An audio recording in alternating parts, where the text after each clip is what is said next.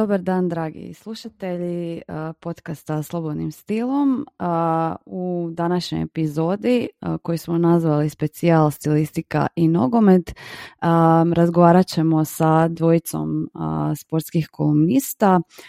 Prvi naš gost je Marko Tomaš, a, inače vjerojatno našoj publici poznat kao a, književnik, kao pjesnik, ali evo danas ćemo nekako se više osvrnuti na njegovo pisanje a, kolumni o konkretno nogometu i biografiji koju je pisao. Pa evo, Marko, za početak dobar ti dan. Hvala što si pristao sudjelovati. Ništa, drago snimanju. Ovaj, da. Drago mi je interesantna je tema, onaj, pa vidjet ćemo kuće nas odvesti ovaj. Pa evo za početak, možda da odgovoriš na pitanje koje vrlo vjerojatno sve zanima, a to je kako se jedan književnik, pjesnik odlučuje pisati o nogometu. Ide li to zajedno? Ne, ne znam zašto ne bi išlo ovaj, e, pisat kao bilo čemu kako se odlučuje. Mislim da to ima veze s tim e, e sad, kao što je bilo prije. Ja sam prije nego sam počeo pisati išao na utakmice nogove. Još kao mali, mali dječak prije što sam uopće razmišljao bio kakvom pisanju, bio čemu čovjek i prije polaska u osnovnu školu sam već išao na utakmice i već tada sam onako nekako a primijetio sam da jednu stvar kasnije kad sam počeo pisati već o nogometu, da većina e, i pisaca i novinara i generalno zaljubljenika u nogomet zapravo imaju potpuno istu priču o tome kako su se zaljubili u nogomet. Svima je, znači, ta prva djetinja fascinacija masom ljudi na stadionu i tom vikom i pjesmom i, i podrškom. Zapravo nije imalo to toliko veze sa samom igrom koliko sa doživljajem cijele te atmosfere, očima i ušima naravno jednog djeteta.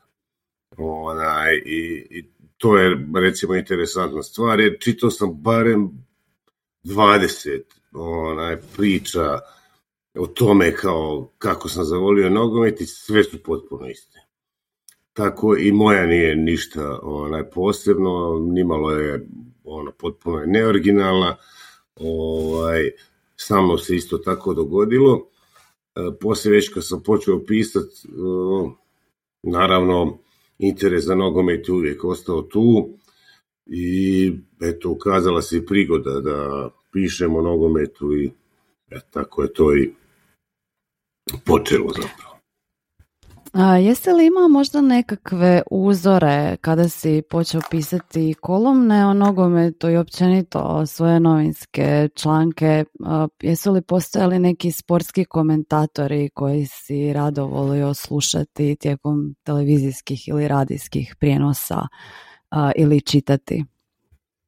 Da, postoje definitivno uzori, ali nekako za mene oni su ne, nedodirljivi. Mislim da se dosta e, pisanje o sportu generalno, sportsko novinarstvo je bilo onako dosta kao prilagođavalo se publici, naravno iz tog nekakvog kuta se smatralo sportska publika da je manje i obrazovana, da manje bilo, pa je onako to sve bilo vrlo pojednostavljeno, onako prilagođeno kao for dummies i pisanje, onaj, sve, međutim, paralelno sa, sa našim svijetom, jeli, da ga nazovemo europskim, u Južnoj Americi postoji jedna potpuno druga tradicija sportskog novinarstva. Onaj s kojom sam se ja malo kasnije u životu onaj upoznao.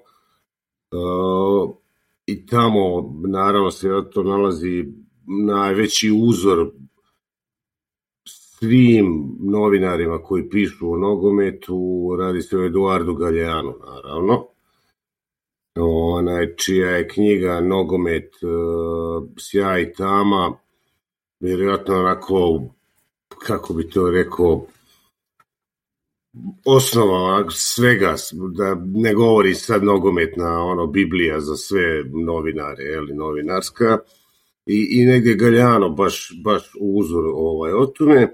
E, u, u tome ovaj, kod nas, naravno, pokojni Tomislav Židak je bio e, i njegova kolumna iz Maksimirske šume je bila naravno nezaobilazno, nezaobilazno štivo i, i Božo Koprivica ovaj, iz Beograda. To su neka tri čovjeka čije je pisanje o nogometu po najviše utjecalo na mene, ali koliko znam i na, na, na moje kolege koji su htjeli nekako da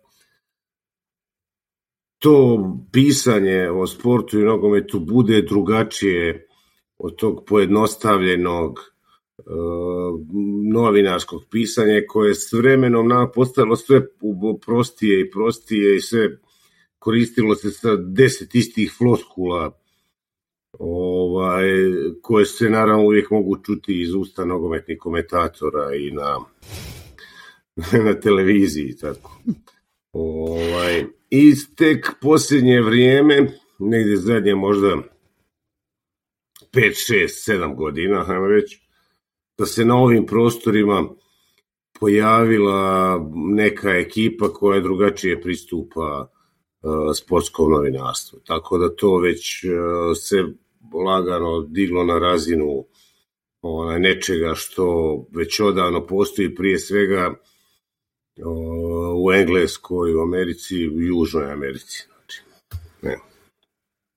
Smijem se na ove ustaljene floskule koje spominješ, zato što naši uh, lingvisti i stilističari često floskula, kada... Da. To je, to je pleonazam. pleonazam, ja, da, da, da.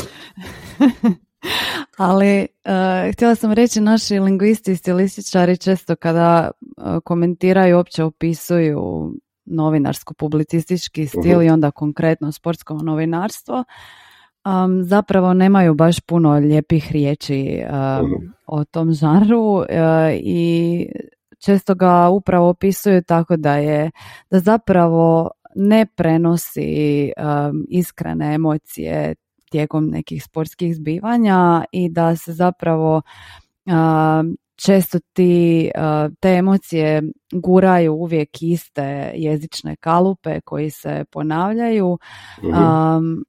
Uh, pa me zanima kada kažeš da se evo unazad 5, 6, 7 godina pojavljuje nešto, nekakav novi oblik uh, sportskog novinarstva i opće pisanja o nogometu, konkretno kažeš u Americi južnoj. Um, Dobro, to je, tam, tamo, tamo je to tradicija već jako dugo. Ja govorim, kod nas je to mm. zadnjih 5, 6, 7 godina. Okay, kod tradicija, nas? da, da, na zapadu u tradiciji postoji već dugo vremena. Da. E. Što si onda primijetio da je, što je to novo um, unazad 5-6 godina? Ka, kako se to pisanje promijenilo? Drugačiji analitički pristup uh-huh. u nekim stvarima i naravno stilski pristup je ono što je jako važna stvar. Tu recimo možemo južnoameričke te novinare, oni su onako kao e, negdje tu uzori u stilu, vjerojatno. Mm-hmm. A što se tiče analitičkog pristupa, onaj, tu su definitivno američki sportski novinari i engleski sportski novinari oni, o, oni koji su uzore. Sad negdje mješavina to dvoje, ja mislim da je nešto što, što čini taj uh, novi val u, u sportskom novinarstvu na ovim prostorima. Ali, mm-hmm. ali jedna od ključnih stvari je upravo to, to pitanje stila, pitanje jezika, to nepodcijenjivanje publike koja to čita i prati, što je, što je ključna stvar. Um, Čitajući tvoje kolumne konkretno na uh, Telesportu, uh, pišeš, uh, odnosno zove se kolumna Teorija ravne lopte, vratit ćemo se na ime jer mi je jako zanimljivo. I potez dana, odnosno potez tjedna. Uh-huh. Um, i primijetila sam kako se i sam tvoj stil pisanja također promijenio. Ono što mi je možda stilski bilo najzanimljivije, pa da odmah ovaj, o to, to komentiraš. Um, neobično mi je da često upotrebljavaš drugo lice jednine. Um, kao da se obraćaš konkretno tom igraču koji je ostvario potest tjedna ili izbornik u nekim navratima mhm. ili ili cijeloj momčadi. zašto se odlučuješ uh, koristiti? Je li to svjesno odabrana odluka da pišeš u drugom licu ili si to potpuno nesvjesno napravio taj prijelaz pa, pa se to meni učinilo zanimljivim? Svjesna je, svjesna je, da. A to je, to je došlo iz, iz, iz toga što sam na samom početku obraćao se samom sebi kao djetetu. mm Tražio sam to dijete koje je bilo fascinirano nogometom i, i, i pokušao sam da opisujem i da gledam to o čemu pišem tim djetinjim očima, znači da bude neka stvarna fascinacija da ne bude kontrolirano nikakvim iskustvom niti znanjem i onda je iz, iz tog razloga ovaj, to drugo lice jednine zapravo se počelo provlačiti kao nekakvo pravilo. Kao da se uvijek to dijete obraća akteru, akteru događaja onaj, kojeg opisuje. Nekako mislim da je začudnost veća i da, da mogu onaj, dopustiti sebi onda e, više slobode onaj, u, u, opisivanju e, tog poteza koji opisuju. A, smatraš li da onda korištenjem drugog lica što, što bi zapravo bilo paradoksalno, upisuješ više subjektivnosti nego da recimo pišeš u prvom licu jednine ili množine.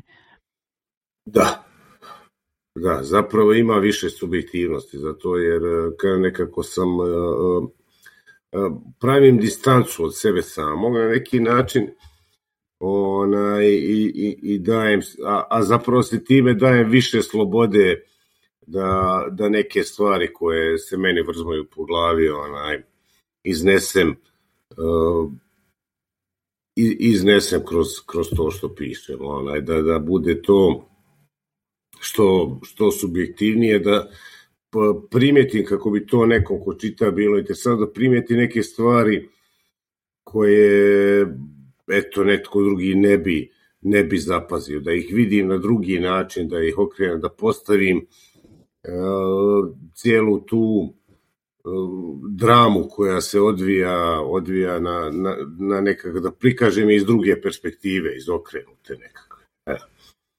Onaj, i, I utoliko imam definitivno više slobode da budem i subjektivan i da, sad kad govorimo o subjektivnosti, to je jedna od bitnih stvari. ono sve što je bilo odlika sportskog novinarstva ili žurnalističkog stila generalno, zapravo dolazi iz te blentave, po meni potpuno, i, i potrebe novinarstva da bude objektivno. Što je, za, što je po meni jedan nonsens, ono, nevjerojatan, i o, mislim, može se biti objektivan ono, u gradskoj rubrici, ja? u crnoj kronici, šta ja znam. Ali mislim da se objektivnost potpuno treba odbaciti kad se komentira, kad se piše o politici i o sportu. Onaj, I da je jedino pošteno i zapravo jedino normalan pristup e, jeste onaj biti subjektivan. I otuda iz te subjektivnosti nekakve, da bi se moglo biti subjektivan, e, onda možemo malo da taj žurnalistički stil isto i da razdrmamo i da, da ga učinimo literarnim, recimo. Um, to može to biti dvosjeklima. Malo pitanja, da, da, kao, ali... ne, ne, ne, vratit ću se ja. to može isto biti dvosjekli mačer ako um, na neki način posreduješ taj svoj subjektivni doživljaj čitatelju, to uh, znači da ćeš i odbiti potencijalne čitate neke od kojima se možda neće svidjeti to tvoje mišljenje. Pa s tim u vezi razmišljaš li o, o publici, o, o mogućem čitatelju tvojih tekstova? Je li ti bitno uključiti i taj aspekt dok pišeš? Mislim da se publika isto promijenila, znaš. mm pogotovo jer se promijenio zapravo format, priroda samih medija. Stvari su, kako bih rekao, postale interaktivne. Publika sudjeluje u komentiranju sadržaja prije svega izravno i da pače, onda nešto što ste pisali zapravo privlači jako puno onih koji, koji ovaj, kojima se to i ne sviđa. mm Zato jer imaju onda potrebu da komentiraju negativne stvari, ono tu i da, da ovaj, obično, jeli, s obzirom na subjektivnost teksta, autor nikad tema ne bude zapravo ono što oni komentiraju, nego uvijek komentiraju autorov stav i odnos uh, prema, prema temi. Tako da je to, kažem, ne mislim da ste tu onda piše za istomišljenike, nego da se zapravo više pažnje privlači ovih koji nisu istomišljenici. Naravno, jer se čak u sport naravno se jako puno čitava i političkih stavova i svega toga.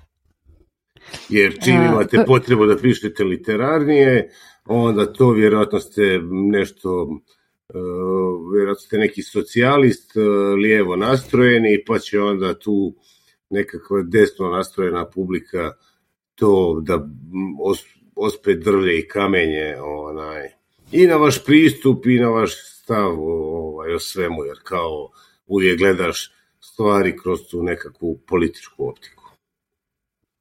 A, ka, u kakvom odnosu si sa urednikom? A, određuje li ti on kako ćeš i o čemu ćeš pisati, u kojoj mjeri on sudjeluje u tvojem tekstu? Viš, baš smo nedavno imali onaj razgovor ono, o tome. Sad to stvarno ovisi, ono, ja imam sreću tu da radim s urednicima koji e, daju onako potpunu slobodu, e, da se, da se bira i pristupi i sve živo, naravno uvijek se to uradi u nekakvom dogovoru, se postave stvari prije nego što se krene u, u sami, ovaj, sami projekt Uh, ili u ne, nekakvo pisanje nekakve dugoročne kolumne i svega toga. I onda s vremena na vrijeme naravno urednik uh, kaže da bi mu bila interesantna taj ta tema, taj taj događaj. Uh,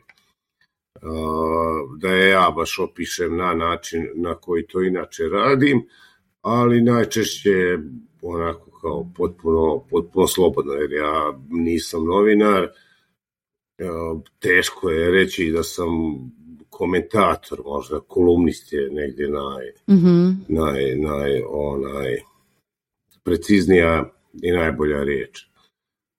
Tu jer, kažem, nemam nekakvu formalnu novinarsku naobrazbu, niti dajem za nju baš nešto u ovom slučaju pet para, to su kod mene uvijek nekakve literarne vinjete i kažem jako, jako subjektivne ovaj, stvari, pa čak i ako se bavim komentiranjem politike, tu bude nešto malo to kruće, onako stilski, ali, ali definitivno onaj, ne mogu reći da je to klasično novinarski. A uh, tko su uh, glavni akteri tvojih tekstova? Ja sam sastavila nekakav popis uh, glavnih likova u potezu dana, Mhm. I to su, ajde sad ću izgovoriti desetak imena čisto za slušatelje možda koji te još nisu čitali, mhm. da dobiju nekakvu sliku tko su ti likovi. E, I sad ću izgovoriti evo od posljednjega kojega si tematizirao pa evo uh Dakle, Dani Olmo. E sad nisam sigurna, ispričavam se ovaj, nogometnim fanaticima, ako krivo izgovaram. Timothy Vea je bio prije toga. E, e, Vea, znači Vea, ok, junior, pa Edin Jacob, pa Lukas Podolski, um, pa um, Arber Hođa, je li tako? Jesam dobro pročitala? Da. Pa Ivo Grbić, pa Di Marija, pa Mitrović, Messi, Bruno Petković, Nemanja Bilbija, Ante Rebić, Niko Janković, Marin Ljubičić i Luka Modrić. Evo, da, to su nekakvi, da, posljednji. Pa uvijek, uvijek netko ko onako čiji potez tog tjedna mi se učini onaj nekako naj, najljepšim, onda najznačajnijim ali e, ne manje bitno i najbližim publici. mm E, to nije manje bitno, naravno tu. E, sad moram reći jednu stvar kod kod e, ljubitelja ono nogome. Znaš, kao uvijek ja kad sam pisao nekakve malo tekstove druge forme, shvatio sam da se zapravo vrtim oko nekih tri do pet događaja ključnih iz svog djetinstva i da su oni zapravo uvijek neka točka iz koje ja e, ono gledam na sve stvari koje se događaju govoreći o nogometu ja. da, mm da nekakvih tih prvih pet fascinacija koje su mi ostale negdje duboko urezane u mene onako i da mi je zapravo sjećanje vrlo oskudno onaj rekao bi čovjek kao, ne pričamo o znanju, pričamo o sjećanju, o intimnoj memoriji i da je zapravo svedeno na, na, na pet, pet nekih fascinacija iz kojih onda promatram sve ostale stvari.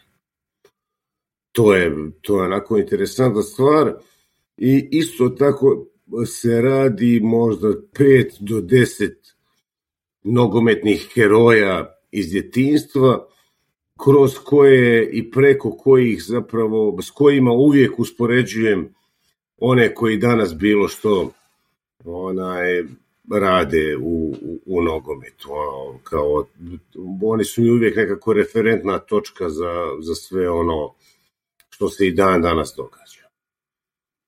Jer, kažem, ono, to, to, ta, ta i, i, i ljubav prema nogometu i sve, mislim da je to jedna od rijetkih, stvarno iskrenih, još uvijek dječjih fascinacija, onako dječačkih, koje ostanu onda u čovjeku uh, cijeli život. Bili rekao da, da su onda ti glavni likovi um, većinom, pa barem i po ovom popisu koji sam sada pročitala nekakvi outsideri ili marginalizirani ili likovi koji se ne pojavljaju toliko često kod ostalih um, sportskih novinara ili kolumnista. Pa nisu, da, ne mislim da jesu. Ne, Nekako imam osjećaj... To su velike nogometne zvijezde, mislim, nisu, nisu, ima tu nekih likova iz ovih naših liga odašnjih, mm onaj, e, koje naravno pratimo. Oni su marginalizirani u slučaju ostatka svijeta, ali to je nekakav svijet u kojem, u okruženju u kojem mi živimo, a ovi drugi su ozbiljne nogometne zvijezde, nisu oni onaj uh, je, ljudi, istina, ljudi sa margine, ono, tako da... Ali iz tvojeg očišta kao da im daješ nekakvu novu perspektivu ili nekakav novi jezik, stil govorenja. Nije, nije kontekst u kojem se pojavljuju upravo ti, te sportske zvijezde nije isti kao kod ostalih sportskih komentatora. Čini mi se kao da, da im daš To definitivno nije, da. Ja, a zato što ja volim zaviriti onaj, tako na neke, recimo, podolski, one kao zaboravljeni, onako, kao... Da, da, da. kao as koji igra sad u, u, u Poljskoj ligi, ja sam, nisam zapravo, nija znao da čovjek još uvijek igra, da budem iskren. Da, da, da. da. I onda me iznenadio. Ja sam se isto baš razvestela kad sam vidjela to. O, vidi ovoga, Evo jednog. Znaš kao, otkud ovaj ovdje, ono, znaš kao, to je to. Da. Recimo, I onda ga onako vratim, vratim nekako usjećanje, bude mi drago, ono, kao, ha, vidi ovo, mm-hmm. znaš. Onaj, i, I sad ove ostale koje smo nabrojali, neki su akteri iz BH lige, neki iz Hrvatske lige, mali Ljubičić igra u Austriji, mali je Hajdukovo dijete, koliko znam, ako sad ne, ne mogu sjetiti koje se tekstu točno radi, pošto tih Ljubičića ima dosta. ovaj, pa Edin Džeko je ozbiljna nogometna zvijezda koji igra u velikom klubu. Onaj, I jedan je definitivno od najboljih europskih napadača zadnjih deset godina ja mislim jedini koji je uspio da postigne više od 50 golova u tri različite lige petice, tako da. Tako da tu ne govorimo o nekakvom marginalcu, ali možda je moja perspektiva ta koja, koja ih onako izlači sa margine i, i što se ja potrudim da taj potest jedan ne bude onaj koji je obilježio nekakve derbi utakmice ili one stvari koje su baš tog tjedna u, u fokusu javnosti, nego da izaberem nešto uh, sa strane. A, jedan od tvojih heroja, pretpostavljam iz djetinstva, jel, je sigurno Ivica Osim. A, o, čiju si biografiju napisao, da. Ivica Osim utakmice života. Um, zanimljivo mi je, baš sam jučer čitala nekakav tekst uh, u kojemu autori spajaju književnost i nogomet uh-huh. i zapravo komentiraju kako se kako se zapravo radi o možda na izgled nespojivim a, temama ili stvarima uh-huh. a, i da je jako malo književnika a, u svojim romanima tematiziralo uopće nogomet, pa sad on tu spominje Delila i tako dalje, Hornbija u Engleskoj. A, ali da zapravo ono što je zajedničko možda nekakvoj gradnji narativa a, u nekom književnom tekstu i općenito nogometu jest e, to isticanje pojedinca u odnosu na čitavu momčad. I onda oni tu detaljnije zapravo opisuju ulogu izbornika ili trenera neke momčadi kao osobe koja je zapravo nekako ostaje u sjeni uvijek momčadi ili, ili nekak, nekog najperspektivnijeg ili najkorisnijeg igrača, ali da puno pridonosi općenito samoj igri i općenito uh, ta uloga uh, izbornika se često poistovjećuje sa očinskom ulogom ili ulogom drugog oca očuha. Jel? uh I sad komentiraju kako se recimo ta uloga izbornika promijenila recimo od 80-ih, 90-ih do danas.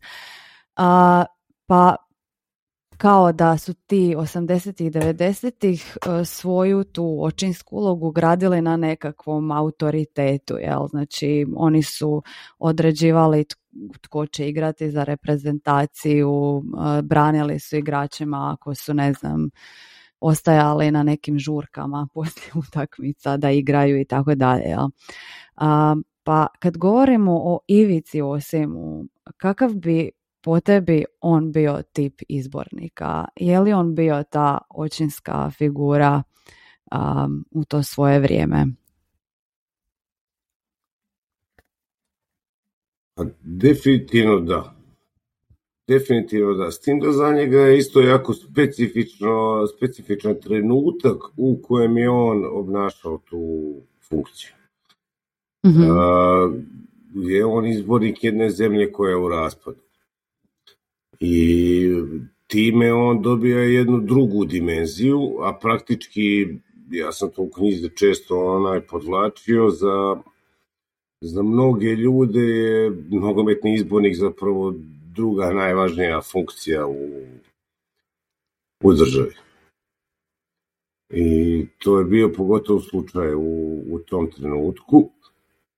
I onako ti neki trenuci Italija 90. godina, znači govorimo o mundijalu Italiji 90. godina, gdje je zapravo ta zemlja, onaj, čiji on izbornik bio ta država, u jednom trenutku shvatate da je još uvijek postoji isključivo kroz, kroz njegovu momčad. Zapravo, gdje onda on zapravo nije samo ta neka očinska figura, nije samo izbornik, nego je u biti posljednji jugoslavenski predsjednik na neki način. Onaj, I ja sam o tome jako puno pisao.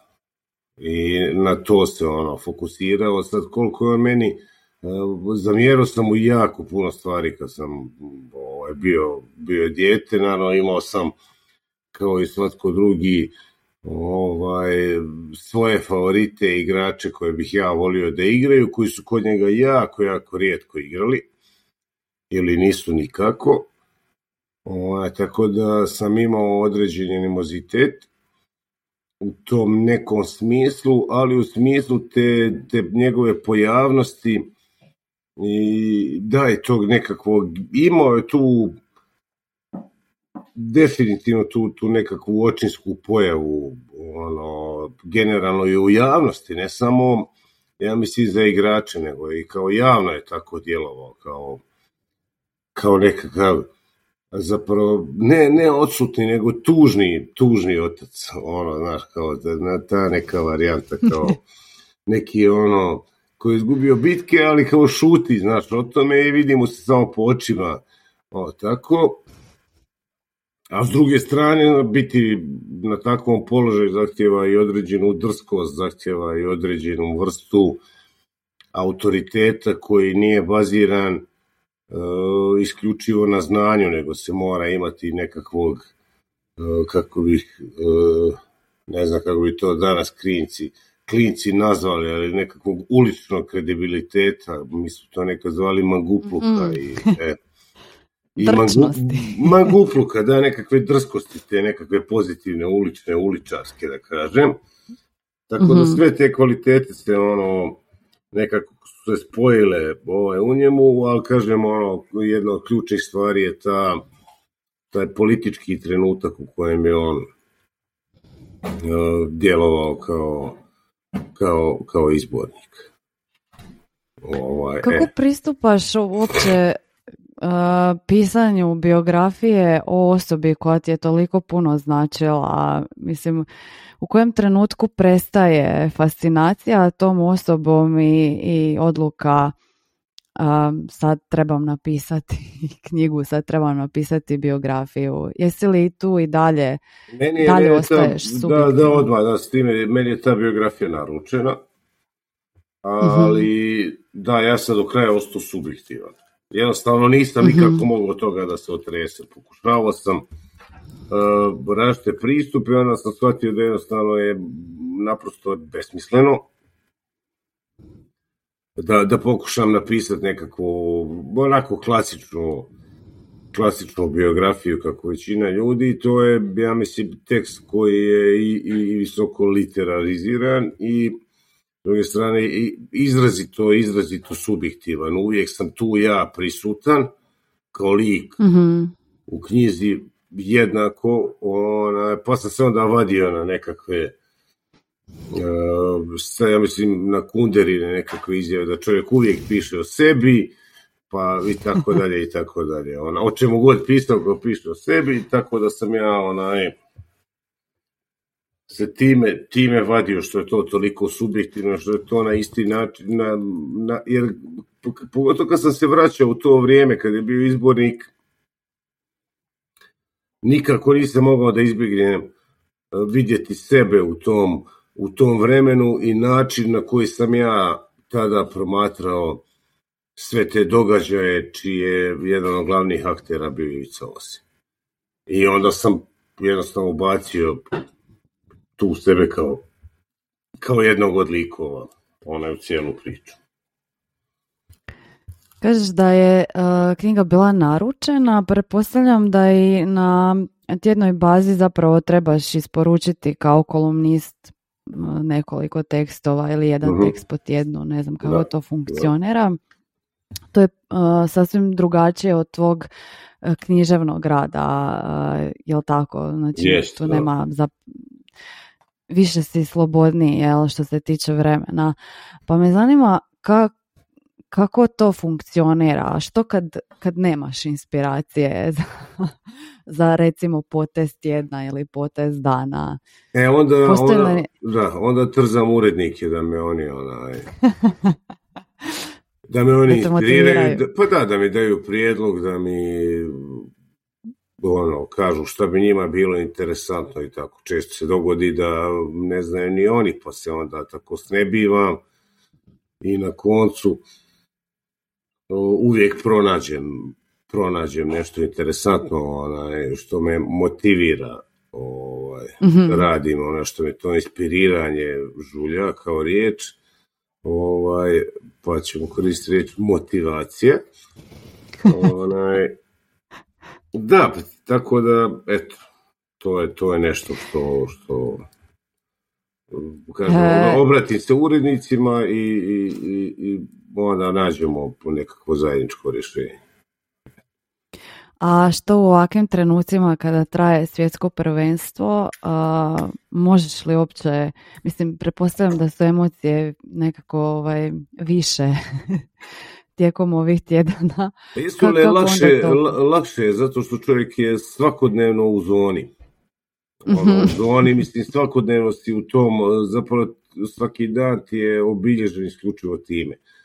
Ono, mm Nogometne utakmice su nešto što uh, oboji cijeli dan, uh, u toj si atmosferi onda kroz, kroz cijeli dan i, i, lakše je nekako doći do, do nekakvih do nekakvih rješenja, jednostavno neprestano dogledaš što razmišljaš o tome i puno je jednostavnije sve to raditi sada, nego inače kad se utakmice gledaju isporadično i ovaj kad je puno, puno drugih stvari koje zapravo ti određuju svakodnevicu, a ne, ne samo taj nogomet. S tim da ovo prvenstvo jako, jako čudno s obzirom na godišnje doba u kojem se odvija i svima nam je trebao, ja mislim, tjedan dana ono uopće da doživimo da se to odigrava, pa ono kao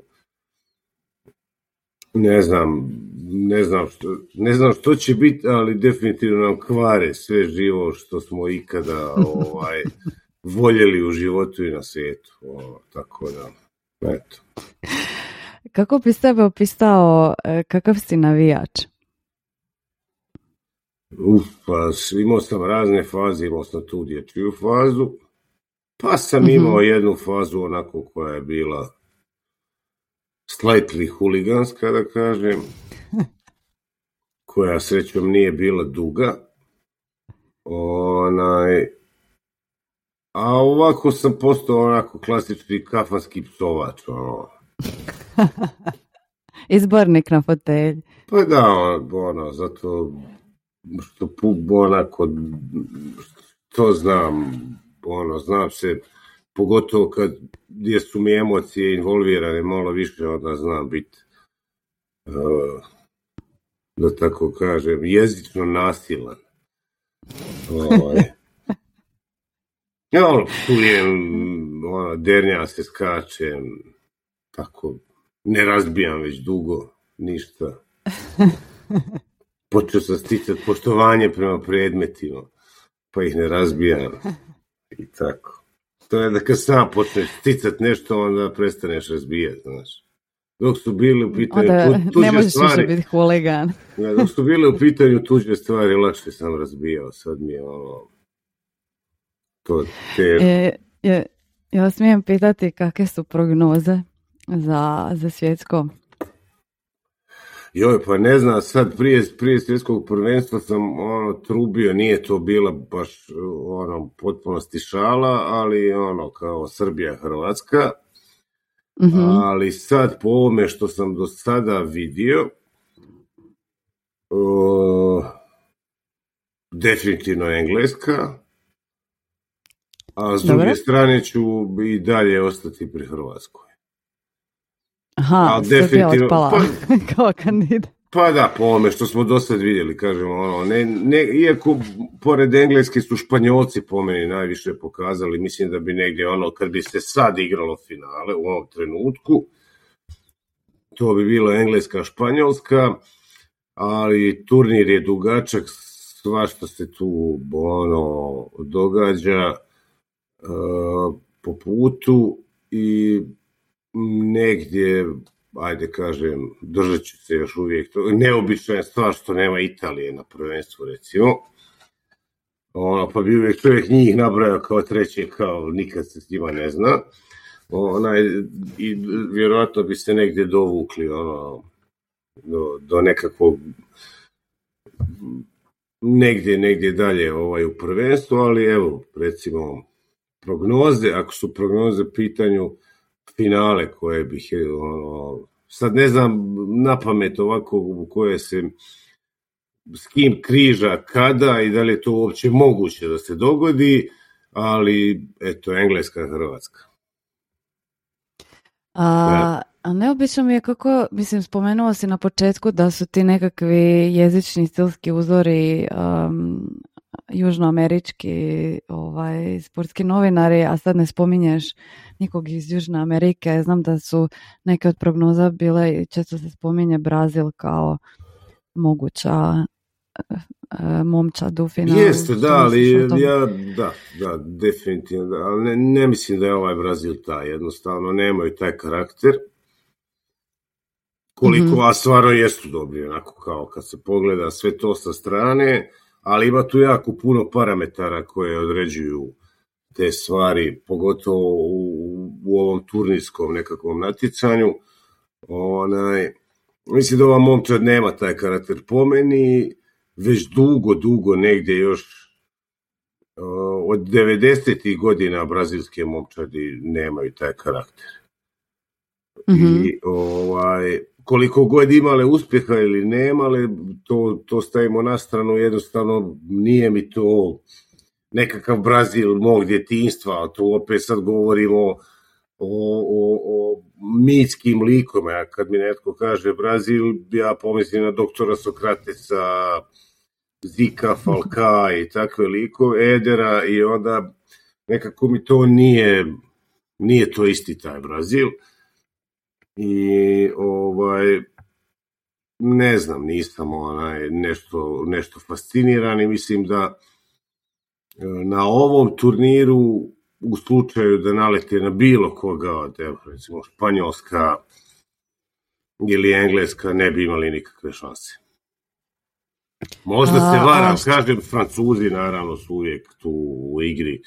Ima, ima tu nekoliko, ja sam naravno govori malo i, i ako iz nekakvih subjektivnih, subjektivnih preferencija, pošto sam uvijek bio jedan od onih naprosto obožavam tu gubitničku auru engleske reprezentacije i, onaj, i to je nešto što, što, što sam uvijek volio kod njih i onda kao uvijek kao dolazi s velikim ambicijama i onda se to završi u nekakvom potpunoj agoniji onako kao Agonija je Ali time veća...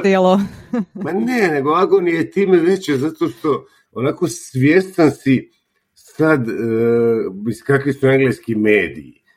I onako u trenutku kad oni izgube utakmice, ste više u njihovim očima, ne da ste tu samo u gubljenju utakmice, nego se tu radi o narednih mjesec dana najgore onog ismijavanja po medijima i najgoreg vučenja kroz blato i vađenja ono naj ono nižih, najgorih stvari, cijela ta ono ambijent koji se stvori u društvu, taj medijski je potpuno sulud, onako, onako i ti još vidiš njima na licima kad izgubi utakmicu kao, o ne, znaš kao sad kada sad će biti kao baš me živo zanima, nemam pojma, ako se ovaj preziva ten, ono, bit će nešto i na trash can, jebi ga, znaš ono, bit će te neke stvari, ono, gdje će završiti, bit će kao ono, opća, naravno, sprdačina i ono, umiranje od smijeha, a oni će biti predmet tih tih ono sprnji kao ne znam kad je Engleska kao nomad izgubila na Maksimiru od Hrvatske pa kao je izbornik McLaren završio kao voli with a broly, kao voli -hmm. tu riječ koja je gledao muške ili nešto zna da u slengu znači a, to se kod nas provodilo kao mulac zapravo, zapravo kao neka -hmm. vrsta hajmo reći mulac, pošto sad ove druge riječi bile politički nekorektne, možda kao mulac sa kišobranom, ono, kao, ja mislim to tako da taj... Ono, Zapravo cijeli... nastanu bolji tekstovi. Pa da, ono, to je, to je živi, živi Monty Python, ono, i muške što se tu poslije, ono, dogodi. Kao, A, kao la, la, već... lavovi se vratili kući kao mačići, tako, znaš, to je to. A, kad smo već u stilističkom podcastu, što bi rekao a, stil čije igre a, ti se najviše sviđa? O, španjolci. Uh mhm. -huh. Zašto? Da. Definitivno zbog, zbog nekakve lakoće, ono, i te, e sad, kad govorimo o jednostavnosti, mislim da tu možemo i u nogometu, isto kao u književnosti, reći jednostavnost je uvijek prividna. Dobro. I najteže je postići. Onaj, a kod njih to izgleda stvarno jednostavno, ali pršavo, a boga mi su tu dodali i nekakvu vrlo, vrlo okrutnu efikasnost po ovome što su do mhm. sada, što im prije nije bila baš odlika, ovaj, a ova generacija ima to. S tim da mislim ono što bi mogla biti mana na tom putu prema mogućem finalu jeste neiskustvo. Koje -hmm. naravno uvijek igra nekakvu ulogu ono, u, u, u svemu tome, pogotovo na turnirima, ali definitivno po onome što su prikazali, načinom na koji igraju to onako kao savršen dječački nogomet. Ono. Znači li to onda da su ti najdraži španjolski klubovi ili... Ne, engleski. Engleska. E, ja sam uvijek, ja sam ono, veliki angofil, ono, to, u nekakvom kulturološkom ono, smislu, što god ko sad misli o tome, možemo o politici se natezati, onaj, jako dugo i ovo, svemu, ali nekako sam uvijek bio, ono, England, kažemo, ono, -hmm. tu, i glazbeno, Manchester. i svakom, Liverpool više u, a, nogomet, a to je zanimljivo Liverpool što se tiče nogometa, ali Manchester što se tiče glazbe definitivno, muzike. Aha, aha. to mi je ono, Manchesterska glazba je upravo iz tih razloga i jesam anglofil, ono, to, to nekakve, iz razloga uh, muzike koju sam volio kao klinac, koji dan danas volim, ono, manchesterska scena mi je, onaj, nešto kao, što, što bi rekli, ono što sam ja. Ja. Je li ti onda bitno da uz, uz, uz tih 11 igrača na terenu, recimo kad govorimo o klubovima, a, uključiš a, i sve popratne pojave, tipa navijače, kak, kak, kakvi su oni, kako se ponašaju. Naravno, naravno, li se s takvom vrstom navijanja? Pa da, cijela kultura engleska nogometna mi je ono što mi se zapravo dopada. Znaš, ta, ta vezana, vezanost i za lokalnu zajednicu koja je naravno uh, sve manja i manja zbog tog pretvaranja nogometa u jednu u jedan globalni ono biznis.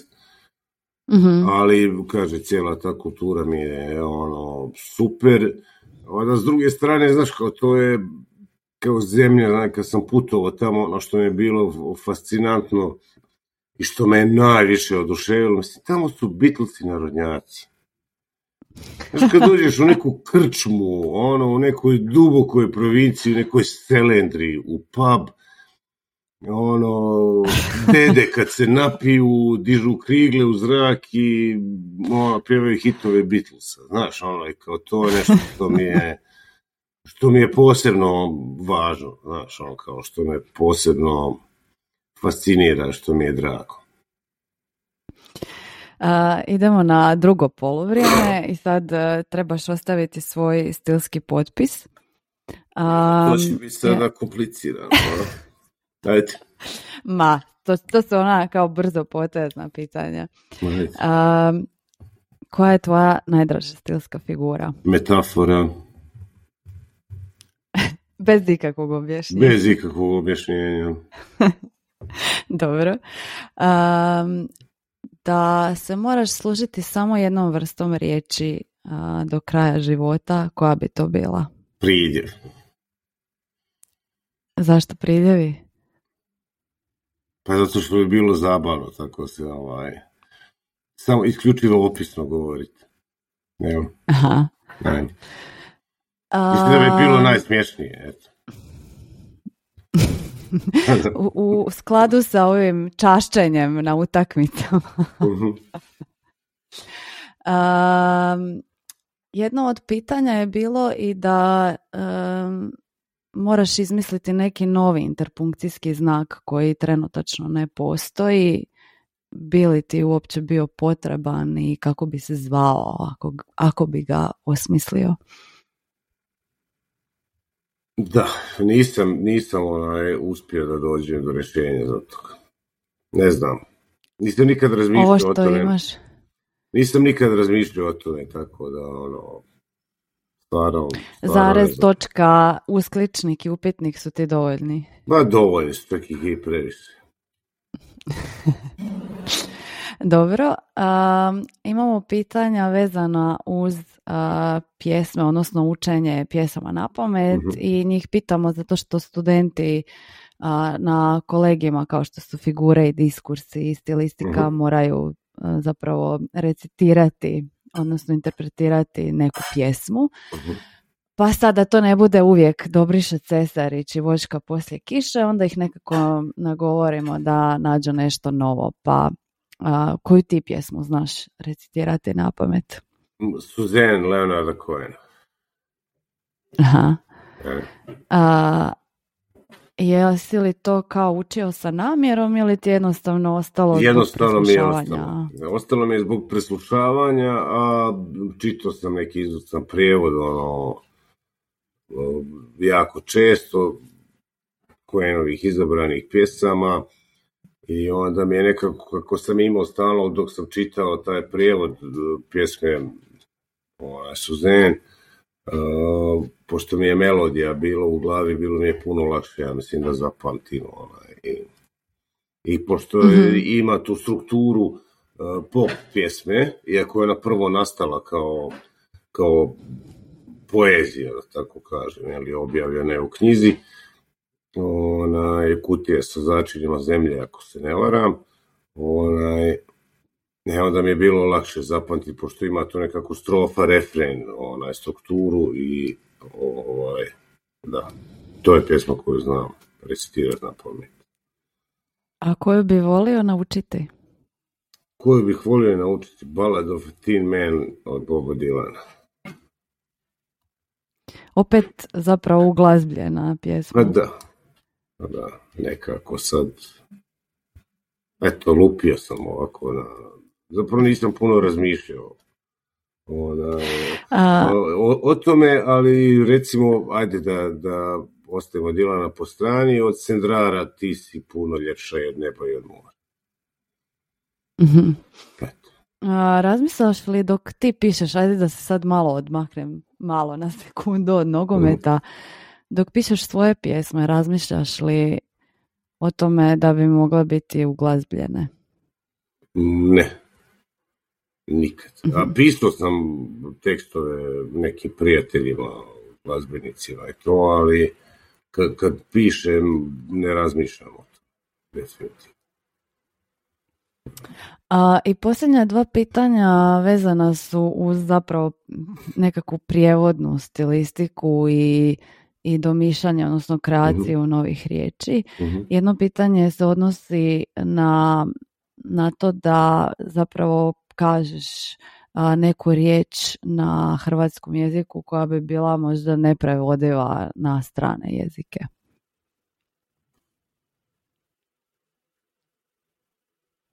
Pa, Vidiš. Ne, sad sam zablokirao, nema, nema šanse da se sjetite. A to nam često spominju da. Da, ove dijalektalne izraze um, koji sigurno ne mogu biti prevedeni kao što je recimo fjaka, dalmatinci koji Evo, ne može Serdar biti preveden. E pa evo recimo da. Ne možete čovjek prevesti precizno ni na hrvatski. da. e pa to da, da. Precizno se ne može prevesti čak ni jednom riječju ne može, nema odgovarajuće riječi, moralo bi se opisno prevoziti. A, a zadnje pitanje je vezano uz osmišljavanje nove riječi koja bi značila neki osjećaj, a koja još ne postoji u riječniku. Hm. To sam imao, se ne mogu sad sjetiti. E, trebao sam zapisati k vragu. Onaj, Aha. Neki osjećaj koji, koji bi bio možda onako um, rezultat našeg vremena u kojem trenutačno živimo, boravimo, a što nije još u riječniku. Ne znam, ne mogu, ne mogu se sjetiti. Ništa mi ne pada na pamet. Dobro. Potražit ćemo nešto u, u tvojim zbirkama, pjesmama, možda na... Mo, možda, ne, ne, možda ima, da, definitivno, ali e, pošto postavila si pitanja i imao sam riječ na prvu kad je bilo i nisam zapisao i eto mi sad. To ćeš sad, sad sam morao ostati tu bez, bez odgovora. Da. Dobro Marko, e, hvala ti evo, na sudjelovanju, nadam se da ti je bilo ugodno razgovarati o nogometu iz perspektive stilistike i da su bila zanimljiva pitanja. Jeste, definitivno super je bilo, hvala ti puno.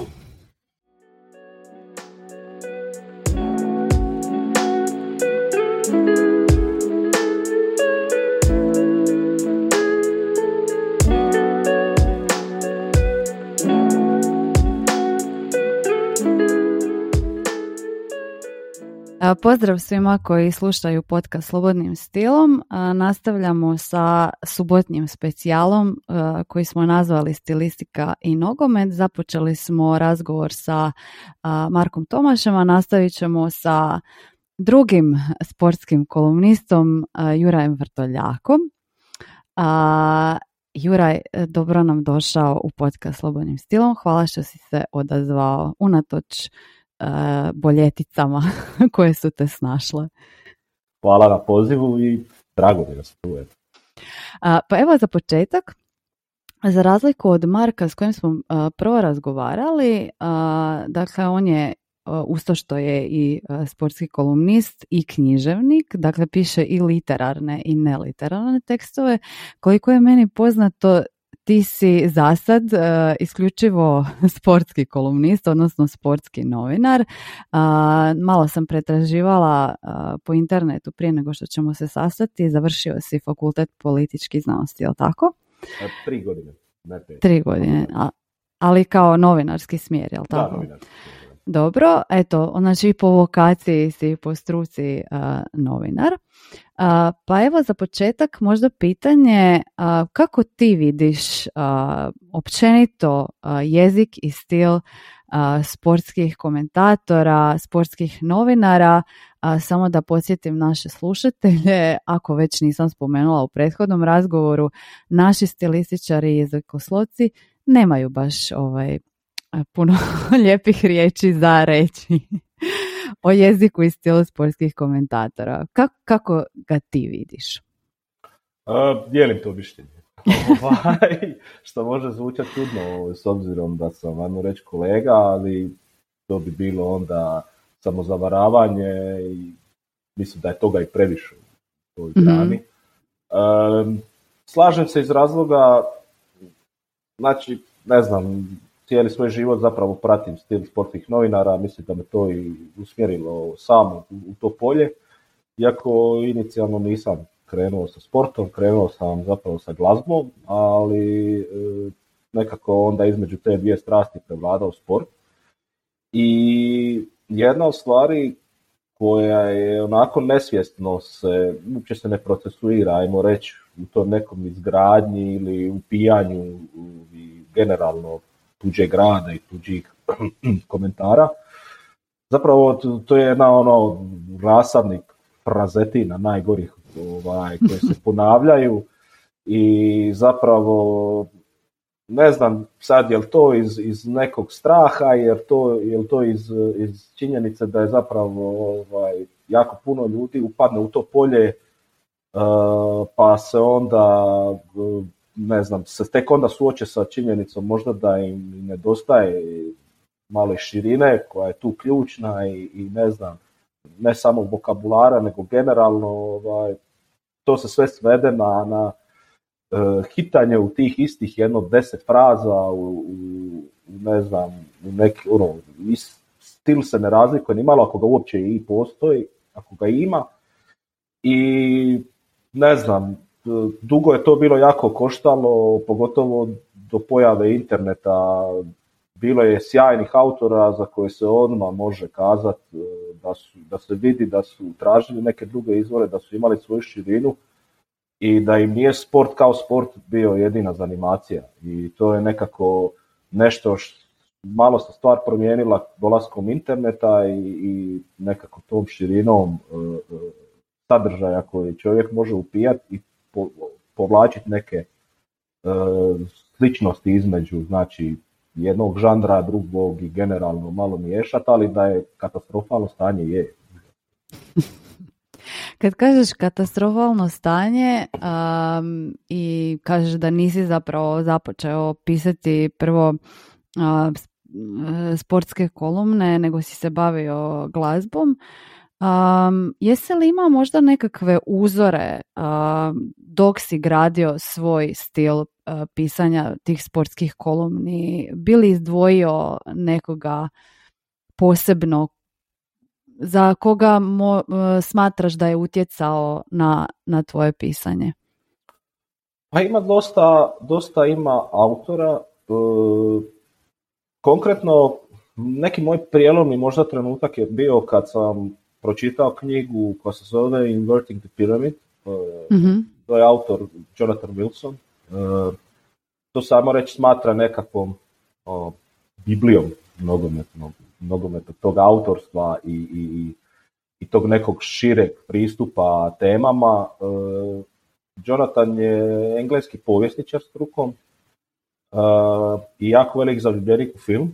I mm on ima, on je jako do duše a ima taj jedan malo ono znanstveni pristup e, obradi tema, ali to način na koji on obrađuje, kako njemu od, oduševljenjem je bilo zapravo kada pročitaš jednu takvu knjigu gdje je jedan takav zahtjev, to je presjek nogometne taktike od početka e, nogometa, ali kroz taj neki povijesni pregled. I sad e, to je jako zahtjevna materija i jako je teško učiniti priču da, da ona teče i da je bez obzira sad, to, to, se, to može pročitati neko koga možda i načelno ne zanima toliko detaljno, ali je jako zanimljivo ispričano. To, to, to je nešto što me onda privuklo ta nekako sposobnost, e, to jest oduševila me ta sposobnost pričanja priče. mm I e, kada pročitaš tako nešto, kod nas je bilo isto jako dobrih autora u tom smislu, sa nekim svojim istačanim stilom, pokojni Zvonimir Magdić Amigo je bio jedan od takvih prvaka, on je bio jako ekscentrična ličnost, u to ne treba ulaziti, ali taj njegov stil je nešto ta jedna doza ne beskompromisnosti u, u onome što on točno zastupa, on će nekome i biti kontroverzan i je kontroverzan kažem, ali je taj stil nešto što je njega zapravo onda lansiralo i učinilo ga drugim. Tako je isto i Jonathan još niz inozemnih autora koji su, koji jako dobro kombiniraju to, to umijeće pričanja sa, sa, sa nečim tako općim kao što je pisanje o nogometu to, jako, to, to je zapravo jako zahtjevno i puno je teže nego što se čini na prvu. Um, sad si mi dao nekoliko light motiva za koje bih htjela da se usmjerimo tijekom razgovora. Prvo, um, ja sam ti rekla prije nego što ćemo početi snimati da ću dati nekakvu svoju stilističku dijagnozu tvojega pisanja. Pa si me onda zapravo posjetio na ono što sam htjela i, i reći prvo i, i što sam prvo zamijetila, a to je da se često u tvojim tekstovima mogu naći metaforički izrazi koje možemo smjestiti u semantička polja kao što su glazba, film, pa čak ponekad i kulinarski diskurs, što mi je bilo onako jako zgodno. Zapravo sam mogla povezati sa tvojim nekakvim predstavljanjem na samoj stranici, dakle sam da kažem slušateljima, pišeš na portalu Telesport, jel tako? Pa reci mi jesam li znači na dobrom tragu, očito jesam što se tiče glazbe, ali film i kulinarstvo, kako, kako evo ti različiti diskursi mogu ići ruku pod ruku sa nogometom? Pa da, mislim pop kultura je, nogomet je sam po sebi pop kultura. E, to je jedan društveni fenomen koji obuhvaća toliko toga i puno više od sad tih fraza 22 igrača koja trče za loptom, a uvijek pobjeđuju Njemci ili šta god. Ovaj, što nije bio baš slučaj sinoć, ali dobro. O, na kraju. Ali da, ovaj, ta, ta društvena fenomenologija nogometa je jako zapravo usko vezana. To su sve jedne svjetovne stvari koje, koje onda e, ima jednu zajedničku točku i, i glazba i film, umjetnost općenito i nogomet, e, a to je emocija koju izaziva kod ljudi. Znači, e, sjajan gol ili sjajna akcija ili gol momčadi za koje osoba navija, jako su slični osjećaji sa, ne znam, pjesmom omiljenom pjesmom ili omiljenom scenom u filmu i to su neke onda zajedničke niti zapravo koje, koje ovaj, povezuju sve to u jednu cijelinu. I mhm. mislim da, da na toj nekoj razini onda, u, ako pričamo o stilu koji obuhvaća e, ta šira polja koji uvodi neke pop kulturalne reference, to može biti jako i plošno, e, ni, ono, treba biti jako oprezan s tim, ali onda treba poznavati taj osjećaj. Znači, treba prepoznati u sebi kad e, čovjek, koji je to točno osjećaj koji može povezati te neke situacije, znači na koncertu, u kino dvorani ili na, na, na utakmici. I zato mislim da, da, da, ovaj, da je to nešto gdje osobno sam zapravo više puta, mnogo puta proživljavao u svim tim sferama taj osjećaj i onda to dođe nekako u tekstu mm koliko se može realizirati, pokušam. Jel? Mm, zanimljivo mi je ovo što govoriš o emocijama i osjećajima.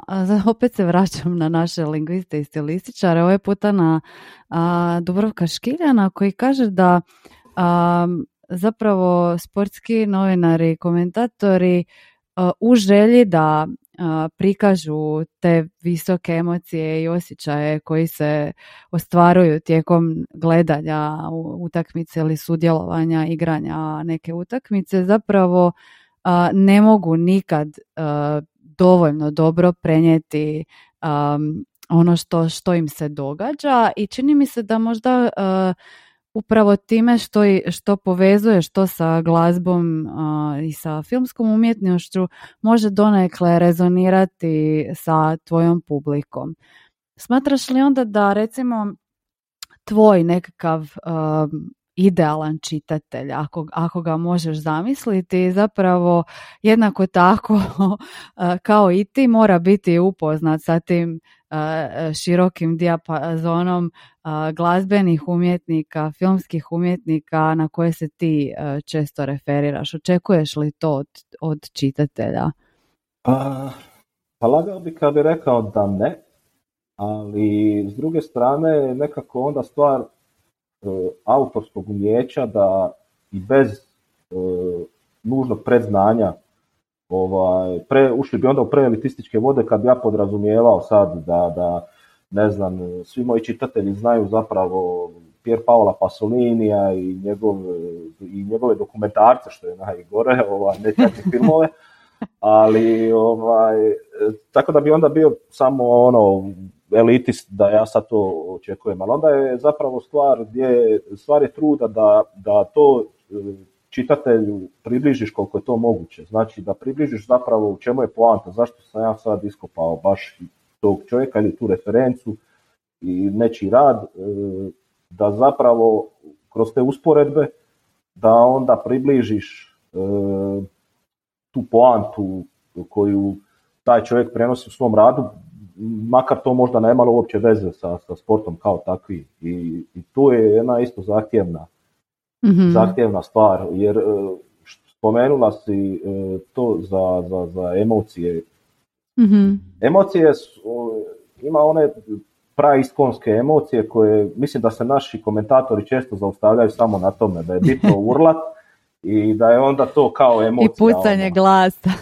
da, da, i ne znam, onaj vječni lelek na, na rubu plaća kad je stvar dobra ili loša da, to, to, je, to je zapravo općenito kako ja mislim Hrvati uopće doživljavaju emocije, ono, pozitivna ili negativna impulzivnost i to je jedino. Budimo impulzivni, budimo ono, samo je da je, da je urlat, samo da je u trenutku, a to nije spektar, spektar emocija je golem i, mm i ljudskih osjećanja općenito i onda mislim da zapravo ovaj, kroz neke te usporedbe s nečim radom i kažem s tim nekim emocijama koje taj rad izaziva, onako možemo, možemo razliti tu jednu čašu mm kada pričamo o sportu na jedan malo širi način.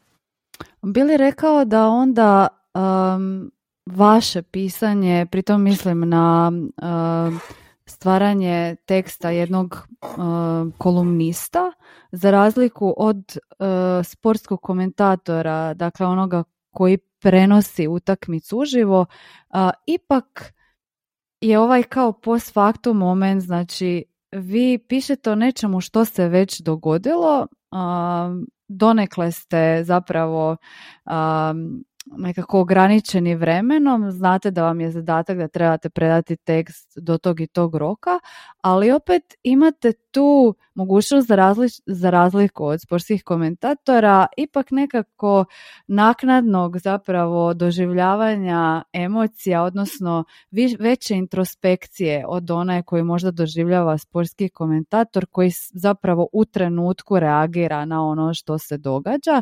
Bili rekao da onda ste vi u, u tom smislu u prednosti nad recimo ne, nekim komentatorom koji samo prenosi utakmicu? Pa, prvo da stane malo i u obranu. Komentatorski posao je zapravo drugčiji i, i u svom integralnom obliku je drugačiji od onoga što mi. Mi na neki način jesmo svakako sportski komentatori, samo činjenicu mm da komentiramo sport, ali komentator kao takav, ono što mi podrazumijevamo pod terminom komentator je zapravo njegovo je da opisuje stanje na terenu, on ima jako malo prostora za neke subjektivne dojmove, oni, iako ih to ne priječi često da ih bacaju, ali e, oni su omeđeni najviše tim, čak ne vremenskim e, okvirom, svi smo omeđeni na neki način, slažem tu sa ovim e, vremenskim okvirom, ali problem što je taj njihov vremenski okvir jako sužen, a i po definiciji oni zapravo se onda ne bi trebali upuštati u, u razlaganje tog trenutka.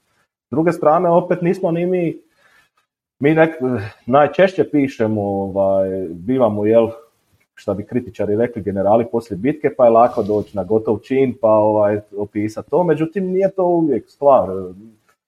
Meni je najdraže, na primjer, pisati o nekim stvarima koje nemaju nužno tu neku vremensku odrednicu. Na primjer, to mogu biti neki društveni fenomeni vezani u sport koji se zapravo događaju da u ovom trenutku dok mi pričamo, ali su aktualni. Znači nije da su oni omeđeni 90 minuta ili, ili 40 minuta ili koliko u kojem sportu traje. Tako da e, to, to, to vremenski okvir u kojem svi radimo jest određena prepreka, ali opet stvar je shvaćanja, ajmo reći, e, u kojem, gdje ste vi u tom momentu, jel? mm spomenuo si sada društvene fenomene do kojih ti je stalo kada zapravo tematiziraš nogomet i primijetila sam ako ćemo pričati o nekakvim tematskim krugovima kojih se dotičeš u svojim tekstovima, vrlo često su to, tako ćemo ih nazvati, glavni likovi ili akteri, recimo u reprezentaciji, u klubu ili na nekakvom ovako velikom događanju kao što je svjetsko prvenstvo ali ima tu i možda onog pozadinsko, pozadinske strane nogometa, to su naravno navijači ili nekad čak i huligani, pa bih voljela da se malo zadržimo na tome. Prvo, kada pričamo uopće o tim akterima, jel, glavnim likovima neke utakmice, dojma sam da u tvojim tekstovima možemo onako vidjeti uh, izbornika trenutačne reprezentacije kao osobu koja se voli predstavljati u dobrom svjetlu pa, ih, pa, pa ga onda vrlo često smješ, smještaš u nekakve biblijske motive jer on, on će donijeti prosperitet našoj reprezentaciji i tako dalje. A onda s druge strane kao ne, nekakvi njegovi antipodi se pojavljuju, ajmo ih tako nazvati, mislim, ja ću sad malo koristiti neke terminologije koja je onako dio popularne kulture, takozvani bad guys ili zločesti dečki, jel? I pritom nekako mi je isplivao, barem u ovim tekstovima koje sam ja čitala, Dejan Lovren kao, kao osoba koja, koja se nekako stalno suprotstavlja.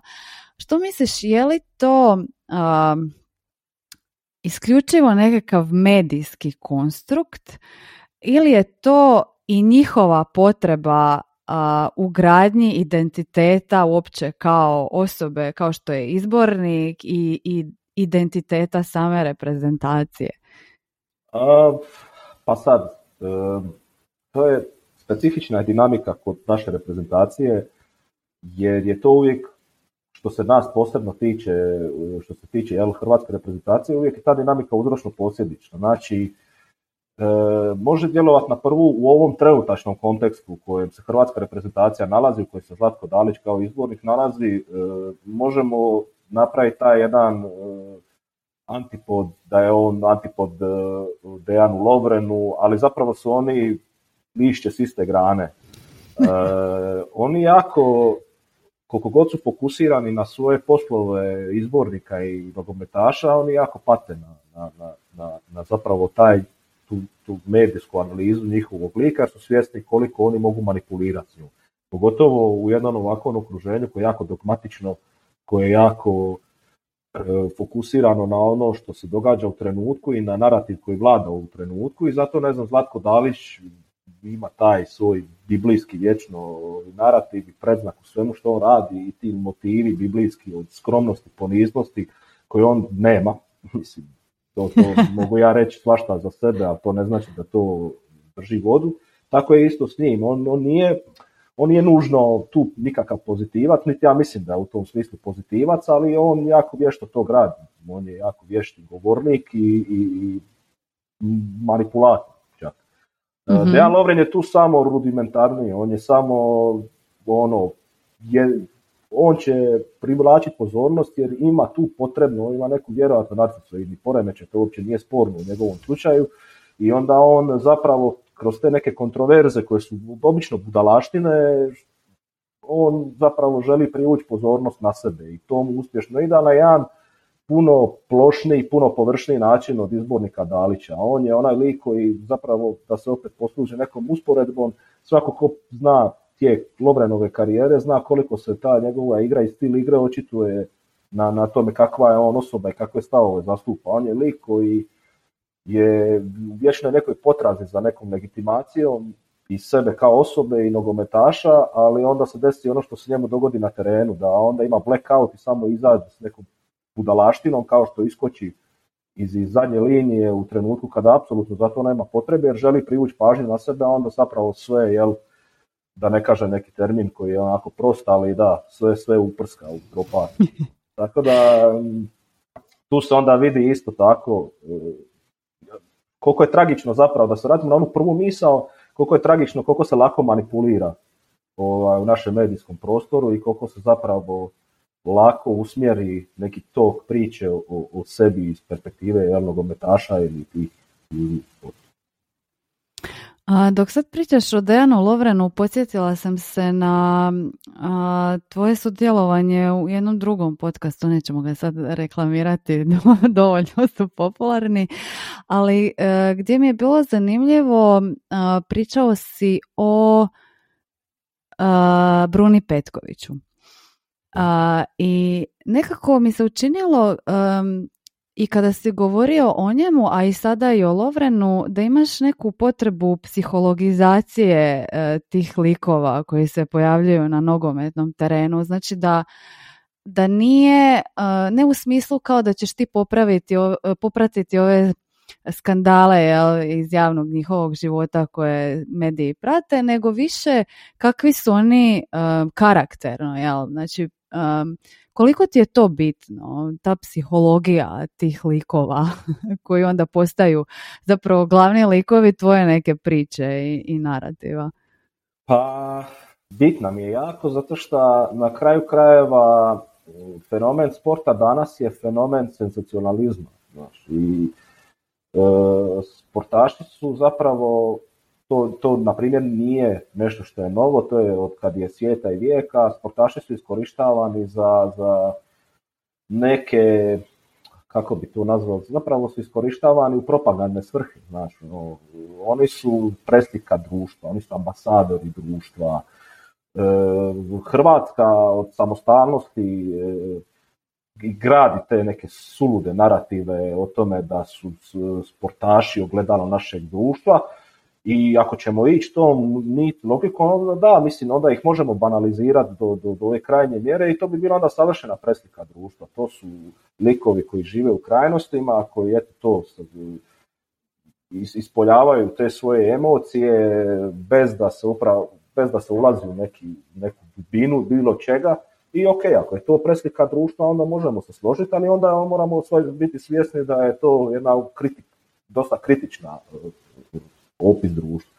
Zato ja mislim da im, ispod toga ima jako puno stvari da ti poznavajući neke nogometaše osobno e, koji su jako uspješni zapravo e, znam da, da, da ono što se predstavlja u javnosti da postoji nešto dublje iza toga i da mi moramo, ako dehumaniziramo sportaše generalno i ako ih samo predstavljamo kao one od kojih se očekuje da budu naši ambasadori, da budu predstavnici onoga što mi jadni smrtnici koji to nikad nećemo ovaj, doživjeti, tu popularnost. E, ako se postavimo tako, onda zapravo je to jako opasno za njih sam.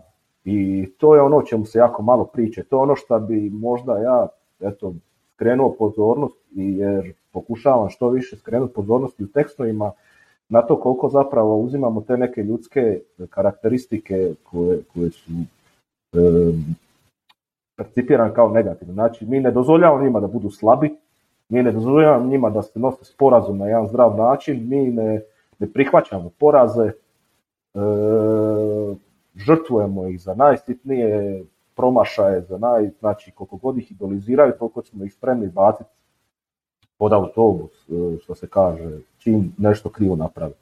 I to je jedna od nuspojava sporta, masovnog sporta i, i ovog komercijalnog sporta o kojoj se nedovoljno priča, koje je još jako stigmatizirano i zapravo onda je neki moj poanta te neke moje psihologizacije pojedinaca u, u tekstovima ta da zapravo malo raširimo tu priču i predstavimo ih kao ljude prvo, a onda e, kao sportaše koji će imati kao i svi mi dobar ili možda a, osim izbornika, nogometaša, trenera, tu su i navijači koji sudjeluju u cjelokupnoj toj e, slici jednog nogometa.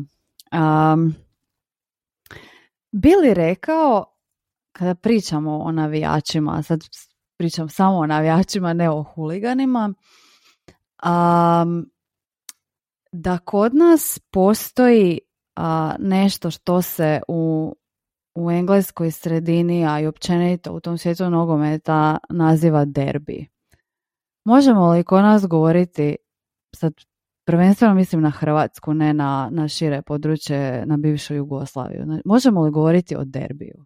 Što pa ti možemo, možemo. Mislim, derbi, uh, to je isto jedan termin, ako ćemo sad gledati čisto čisto strukovno, taj, to je jedan termin koji se isto razbacuje olako, sad je svaki ogled postao derbi, a to onda mm zapravo izvlači onaj esenciju iz samog termina. Kod nas je taj derbi, zna se, jedan je između Dinama i Hajduka i baš zbog toga koliko ljudi zapravo uh, uključuje taj, taj jedan nogometni susret, koliko ljudi aktivira na jednoj posebnoj razini, imamo definiciju derbija a, i to onda pričamo zapravo o tom fenomenu navijača koji je isto problematično obrađen. E, kad si rekla zapravo, kad si ono ima, imaš, to je, to je nešto što se jako često isto susrećen kao a priori se treba naglasiti kao e, ne huligan. E, ali huligani postoje, ne možemo ako njih isključimo iz računice, onda smo isključili jedan dio tog fenomena. On je apsolutno negativan, ali i to je nešto što je česta pojava jer kao ako nešto nam je tabu, onda kao samo ćemo se zapravo praviti e, da, da toga nema. I to je nešto što, na primjer, puno ljudi koji komentiraju, ako se iole osvrnem na to, a osvrćem se, zapravo i često se susretne s tim komentarom da ja legitimiziram nasilje. Mm Ako se pravimo da nasilje ne postoji, e, nećemo ništa napraviti, smo samo kao djeca koja pokriju oči i pretvaraju se da to ispred njih ne postoji. I to mi prečesto radimo. Slažem se, e, samo sam rekla da, da naglasila sam navijača, ne huligani, jer sam se huliganizma htjela malo kasnije dotaknuti, Aha. ali sad da se nekako više usmjerimo na te navijače nekog derbija, ako uopće možemo govoriti a, o derbiju u Hrvatskoj, a pitam te to zato što sam nedavno čitala, baš pripremajući se za ovaj razgovor, um, nekakav tekst koji se bavio zapravo filozofijom samog derbija. Jel? Mm. I sad tu postoje nekakvi različiti pristupi, najčešće kod nas vidim da, da se često tako objašnjava, ta nekakva marksistička praksa u smislu da derbi nastaju radi gradnje identiteta tih određenih klubova, točnije radi gradnje identiteta tih navijača i da se oni obično zasnivaju na toj razlici da s jedne strane imamo klub koji, koji, ajmo reći, okuplja oko sebe navijače radničke klase, a sa druge strane postoji klub koji je tako reći kao kraljevski, jel? pa sad tu nam odmah padaju na pamet, ne znam, u Španjolskoj neki klubovi, Italiji i tako dalje, jel? A nekakva novija istraživanja, što se meni onako učinilo zanimljivim, zapravo se osvrću na neku Freudovu ideju e, te teorije kao e, narcizma malih razlika, e, koji kaže da zapravo derbi nastaju između klubova među kojima zapravo ne postoje neke velike razlike. nego da su one umjetno stvorene, da su to najčešće oko nečega se zakače recimo navijači jel? i onda se to pretvara u nekakav mit koji se onda dalje jel, nastavlja, perpetuira. Jel? Pa šta bi onda po tebi bila ta nekakva minorna razlika ako ćemo govoriti o o srazu Hajduka i Dinama kao o derbiju. Ili, ili ne mora biti eto ta minorna razlika, nego općenito što bi, što bi dijelilo eto ta dva, dva, dva kluba. Oh, ne razmišljam jer uh, ovaj, tome onda treba pristupiti više iz nekog navijačkog ugla, mhm. jer onda to nosi najslikovitiji, najdirektniji ovaj, opis te razlike. Zapravo, to je u ovom konkretnom slučaju, ako pričamo prvo, slažem se apsolutno to, to, sa ovim zaključkom zapravo da tu imamo E, potrebu za kreiranjem identiteta koje će onda e, čisto da se stvore razlike kojih načelno možda i nema. E, zato što je nogomet kao sport, sport radničke klase.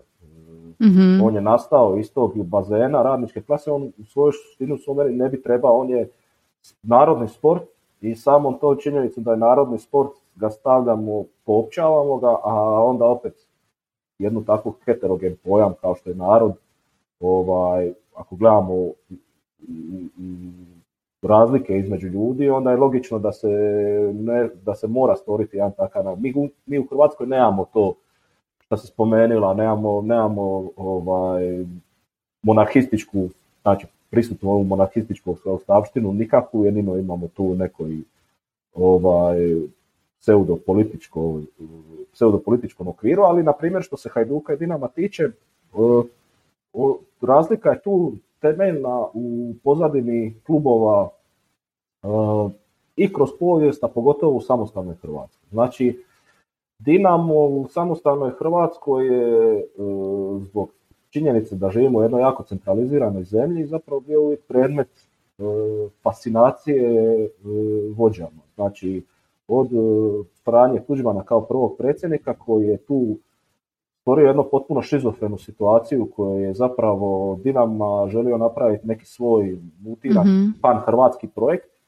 i na štetu cjelokupne nogometne, sportske, navijačke kulture u državi, e, preimenovši ga u, u, u prvo Haš građanski gdje je ono imao litanije o, o o tome da je zapravo Dinamo, da se raskrštavamo sa komunističkom e, nasljeđem, ali zapravo da, da prihvaćamo to neko građansko nasljeđe predkomunističkog Zagreba i taj neki pojam Purgeštine gdje je on zapravo samo želio e, iskoristiti propagandne svrhe stvorivši jedan pan hrvatski klub. Ta, ta se, e, to, to se nastavilo nasljeđe samo ta cijela priča je zapravo preslika Hrvatske u tranziciji. Znači, prvo smo imali taj jedan kult ličnosti, jednu autoritarnu figuru koja je svoje, svoj uh, imidž išla bildat kroz klub u glavnom gradu, a onda smo zapravo prošli u tranziciju gdje je zapravo druga figura uh, jednog tranzicijskog lopova kao što je Zdravko Mamić,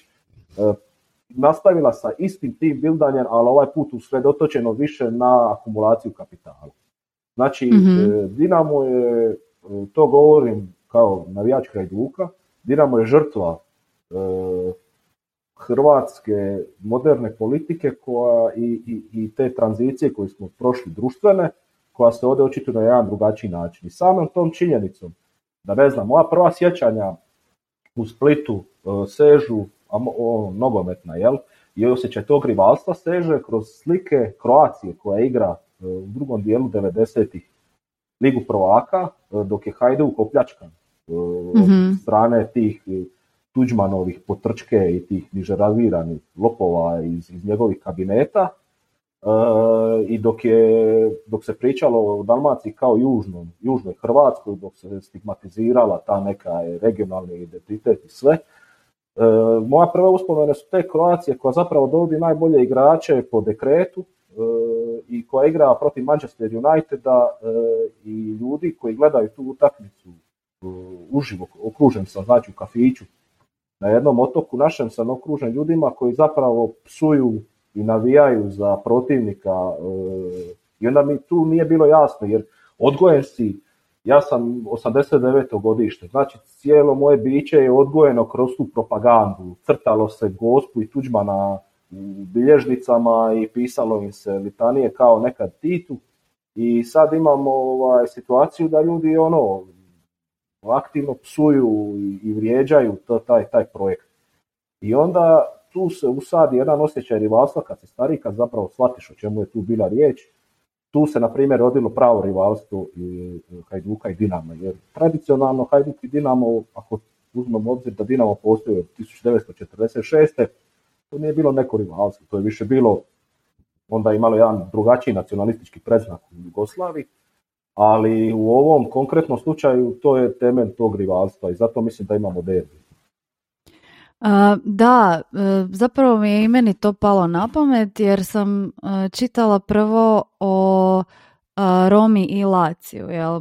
Znači, kako je došlo do tih minornih razlika između ta dva kluba i zapravo spominje, sad nisam sigurna, mislim nisam to nogometni fanatik, pa neću izgovarati za koga je od ta dva kluba navijao Mussolini, nisam sigurna. To isto treba biti oprezan, da. E, to je, da. da.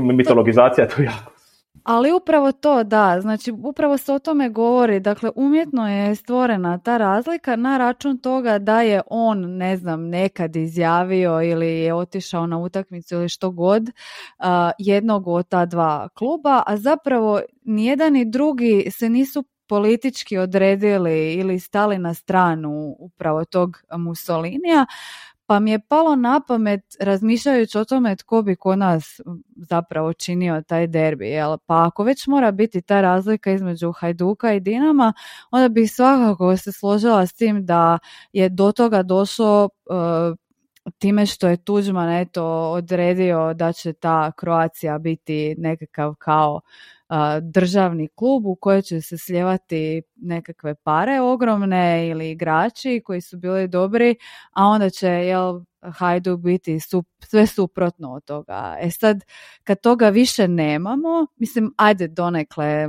taj Zdravko Mamić, ali opet, to su likovi koje u, u našem prostoru više nema i dalje se zapravo sad ti vrtiš glavom, objasnit ćeš, ali i dalje se nastavlja taj, taj mit koji je stvoren 90-ih, je, odnosno ta, e, taj sukob se temelji na toj razlici koju je očito nekoć zasnovao Tužman. Za, ajde sad mi reci zašto ovaj, klimaš glavom. Odnosno... Pa, najviše zato što mislim da Mamić apsolutno još tu e, bdije kao i ostalo lik našeg prvog predsjednika koji nas gleda s nebesa i suđuje u ovo što se pretvaramo. E, tako nas e, Mamić uz gospu Međugorsku nagleda. Iz i, da, ovaj, ima i tu jedan taj, taj ovaj, isto gledamo tu malo u biblijsku motiv, biblijske motive, ali da, ne, naprosto iluzorne. Mi smo toliko zapravo svi, neovisno o našim razlikama, smo svi fokusirani na to da kao Zdravka Mamića više nema, samo zato što se želimo, onaj popularni termin, želimo samo gledati nogomet, pričati o nogometu. To nikad se neće dogoditi, to je ono iluzija kao kad ljudi kažu treba se otarasiti ideologije. Ljudi moji, ideologija je iznošenje smeća na ulici. Znači, nećemo se tih stvari nikada otarasiti, niti bi se trebali otarasiti. Ako neko, e, to je jedna od jako ono stvari koje me frustriraju je to kad su ovakva svjetska prvenstva pa imam onda poplavu tih ljudi koji onda te osuđuju ako se dotakneš bilo čega što je malo šire od wow jesmo sinoć pobjedili, ako ne pobjedimo onda koga boli briga za nogomet, bacit ćemo te dresove u ormar i do sljedećeg puta. E, tako je isto nekako taj doživljaj Zdravka Mamića jer samo želimo da taj lik nestane i da taj nogomet bude divan i krasan, a neće se nikad dogoditi da bude divan i krasan. I ovaj, e, on je još tu i on zapravo kaže da je jedna od, e, to je jedna kronična bolest koja ima samo malo drugačije simptome kako prelazi iz jedne faze u drugu. To je onda mnogo kao takav u Hrvatskoj. I, I zato mislim, zato sam malo zavrtio glavom, ali poanta je ista zapravo. E, nekad smo imali taj, taj e, praktički te, te, te ono težnje koje su predrevolucionarne ono, težnje o, o, razvijaju nekakve kulta ličnosti i onda imamo situaciju da se samo to nastavlja kroz, kroz te neke figure. I onda mm sad je jedna, isto bi se dotaknuo tu e, kako zapravo sad je opet taj val, što je, što je isto dosta simptomatično, taj val nekakvog evociranja tog duha građanskog u Zagrebu. mm Moje mišljenje je da to jedan e, e, toksičan. To, to je jedna toksična ideja tog evociranja, zato što je taj klub zapravo, a mislim na kraju krajeva, taj klub je kolaboracionistički u jednom svom dijelu bio u tijekom e, drugog svjetskog rata i to ide u, u, u ruku pod ruku s ovim nekim jednim revizionizmom koji vlada i zapravo koji se onda umaskira u to neko gospodsko lice koje smo mi tobože kao društvo izgubili. Mhm. I jedna od stvari koja je mene oduševljavala uvijek zapravo taj, taj jedan paradoks u kojem e, su Dinamovi navijači u tom periodu kada se preimenovao klub i kada se stvarao taj jedan pan-hrvatski mutirani projekt su, su zapravo dvije, tri godine nakon rata e, aktivno zagovarali i borili se i žrtvovali da se vrati ime Dinamo. Mhm. I šta je, šta je jedan društvena, što je na kraju ispalo jako ironična pojava, jer ono, taj cijeli kult koji se gradio i rat i taj mit, e, svi ti mitovi vezani uz rat su zapravo tu implodirali jer su se ljudi koji su onaj aktivno bili u ratu i borili se za, za, za, za, ovaj, za Hrvatsku i, i za sve to, zapravo su se onda isto, istovremeno borili netom poslije rata za, za očuvanje eto, komunističkog identiteta. Znaš. I onda to, to mi nekako ovaj, to me fascinira ako pričamo o tom razvoju rivalstva i kako nastaju, to govori koliko je to slojevito i zapravo koliko ono ta, ta budalaština, ćemo mi sad pričati o nogometu i o tome je li Bruno Petković i Marko Livaja, ono i da ćemo na tome bazirati ovaj, rivalstvo, ono, to, to je zato sudno. Dobro, mislim, sad kad pričamo o rivalstvu, moramo, ovaj, ne, ne smijemo zaobići huligane. Uh, pa, zanima me zapravo, uh, naišla sam na jedan tvoj tekst um, koji si pisao upravo u kontekstu uh, početka uh, rata između Ukrajine i Rusije, ovoga što se trenutačno događa. Uh, I bila mi je zanimljiva usporedba ovaj, um, između recimo uh, toga da sad navijači se ovdje okupljaju, odlaze jel tamo kao borit će se, pa, pa si se onda vratio na, na, na sličnu situaciju kod nas, jel? Znači, zapravo 90-ih, pa sad opet tu dolazimo do onog mita, jel, da je, ili neki će reći da nije mit, eh, da je rat započeo na nogometnom terenu 1990. što je zapravo institu- institucionalizirano u kipu, jel tako, koji um, stoji ispred nogometnog stadiona. A, ali da, da se vratim na huligane. Zašto, što, št- koji je tvoj stav, em, što ti misliš, zašto oni moraju i moraju li uopće eh, činiti tu sliku nogometa da bi ona bila kompletna? Je li uopće moguće i treba li inzistirati na tome da, da iskorijenimo huliganstvo iz nogometa? To smo se ono kratko dotakli ranije, huliganstvo ne možemo iskorijeniti. To bi značilo da možemo iskorijeniti nasilje, a nasilje se ne može iskorijeniti. Mislim, nasilje je ljudska priroda i, i, i shvaćanje ono, apsolutno jednog takvog toksičnog aspekta ljudske prirode, mislim, moramo ga razumjeti. Moramo razumjeti zašto, zašto neko, šta nekog natjera da sad izađe iz kuće na, na dan utakmice i ne znam, vidi nekog u protivničkom dresu i sad će mu razbiti. Zbog samo te činjenice. To sad, da bi razumjeli to, e, moramo onda ići opet od toga e, šta, odakle krenuo nogomet. E, Mhm. ta radnička klasa koja se zapravo koja je iznijela nogomet u svojoj esenciji je potpuno mačistička. Ako gledamo, na primjer, odakle je krenuo nogomet u Englesku, to pričamo s jedne strane o, o, o, o, o, lučkim radnicima koji su se fascinirali igrom, koja je onda paralelno se preljela na, na, na ovaj fine učenike internata i onda taj, taj neki taj neki balans između toga gdje su se zapravo ljudi koji su radili u tim školama zgražali nad idejom da je takav sport popularan koji je ovaj koji je rabijantan, koji kad se igralo ono ko prije kome polomi kosti je pobjednik i to je to, iz toga je sve krenulo. Znači, ako uzmemo u obzir taj, taj tu srž nogometa što je, zapravo tu onda dolazimo, to, to, su taj, taj tribalizam, znači od tu to mhm. potiče. To potiče da ovi, to potječe iz, iz tog, tog nekog osjećaja da e, nadmoći. Znači ja moram biti nadmoćniji od tebe e, i na terenu, ali i na tribinama, a to podrazumijeva onda i to da moram biti fizički jači od tvoje grupe. Znači ne može se neko, tu, tu ima taj, taj tribalizam, onda ima taj e, teret, jako teritorijalnu crtu izraženu, pa imamo situaciju, to, to su ono, sve sad ulazimo u čistu sociologiju, gdje zapravo taj tribalizam, ja ti neću dozvoliti da ideš na moj teren.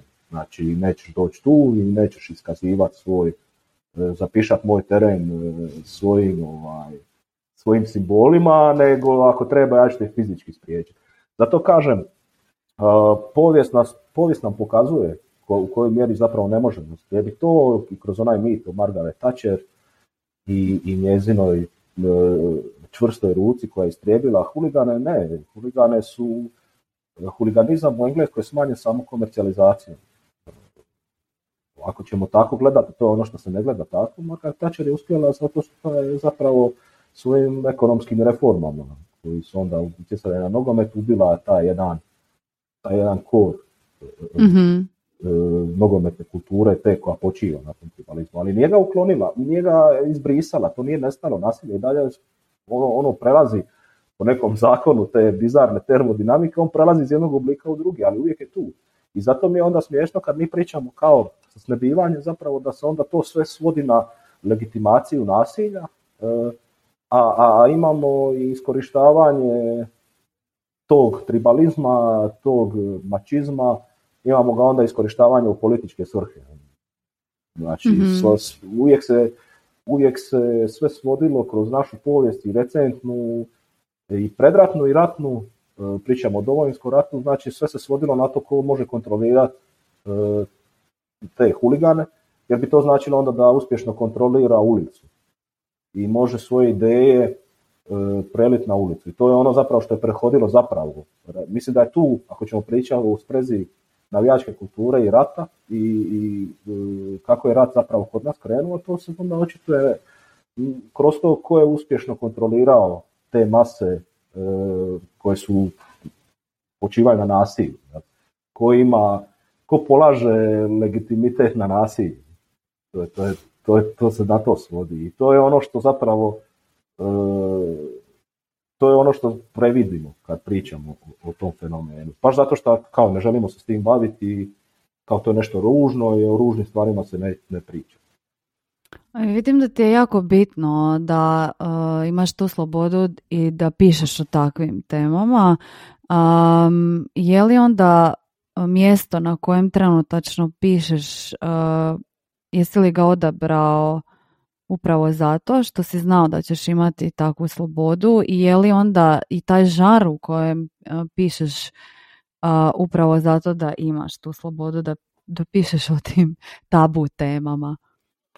Pa, apsolutno. E, ja sam prešao na telesport e, zapravo godinu dana nakon što on pokrenut sa, sa pokretačem, glavnim urednikom Aleksandru Hovigom sam dugi niz godina prije toga se znamo, radili smo jedno vrijeme na jednom projektu zajednički koji je bio zapravo sličan uh, ovom što je Telesport je, samo što je bio, nije, nije, nije komercijalni projekt bio i bilo mi je zapravo jako bitno, uh, on me zvao i kad se Telesport pokretao kao bili ja bio integralni dio te redakcije, međutim ja sam u tom trenutku radio sam na jednom drugom projektu i možda se nisam osjećao u potpunosti spreman za, za jedan takav projekt koji je zapravo bio neki moj ideal e, platforme koji bi mogao pisati jer se bazira na, na ovim dugim formama i u kojim ne postoji, kojima se zapravo e, baš to postoji, postoji mogućnost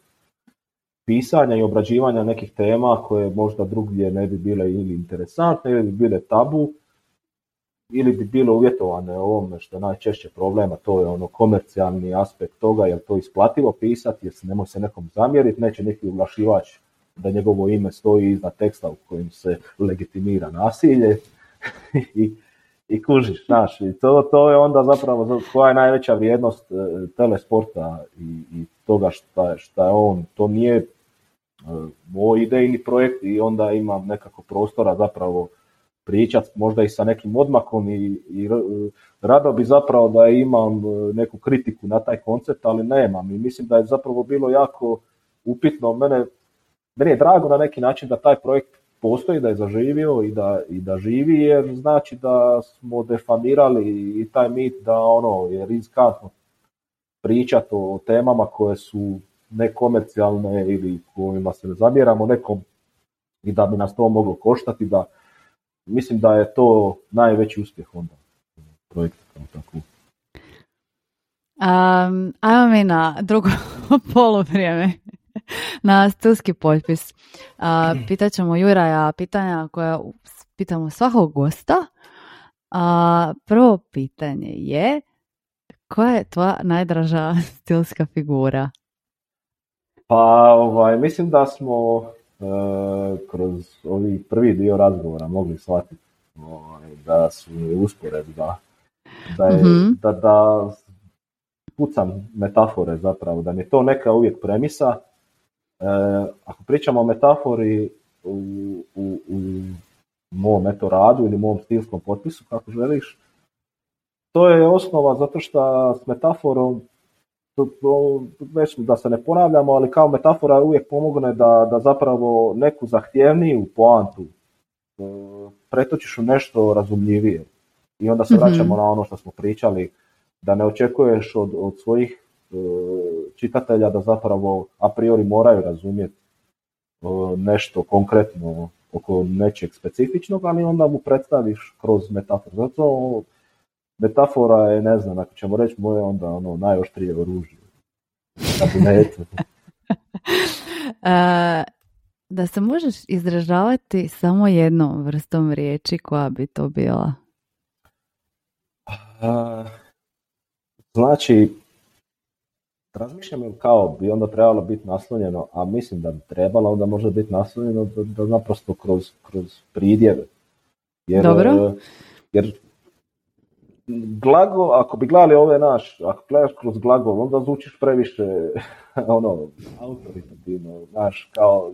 Aha, kao ćeš, zapovjed, da. Da, sve ćemo ovaj, kroz, kroz e, neki imperativ, e, kao moraš onda shvatiti sve doslovno i mhm. tako je ili nikako drugčije. A pridjevi ono po svojoj definiciji su zapravo uh, ono, opisni su i mm meni je posao da budem što vještiji u, u prenošenju opis, u opisivanju nečeg, jel, u opisivanju tema, opisivanju stila igre, u opisivanju.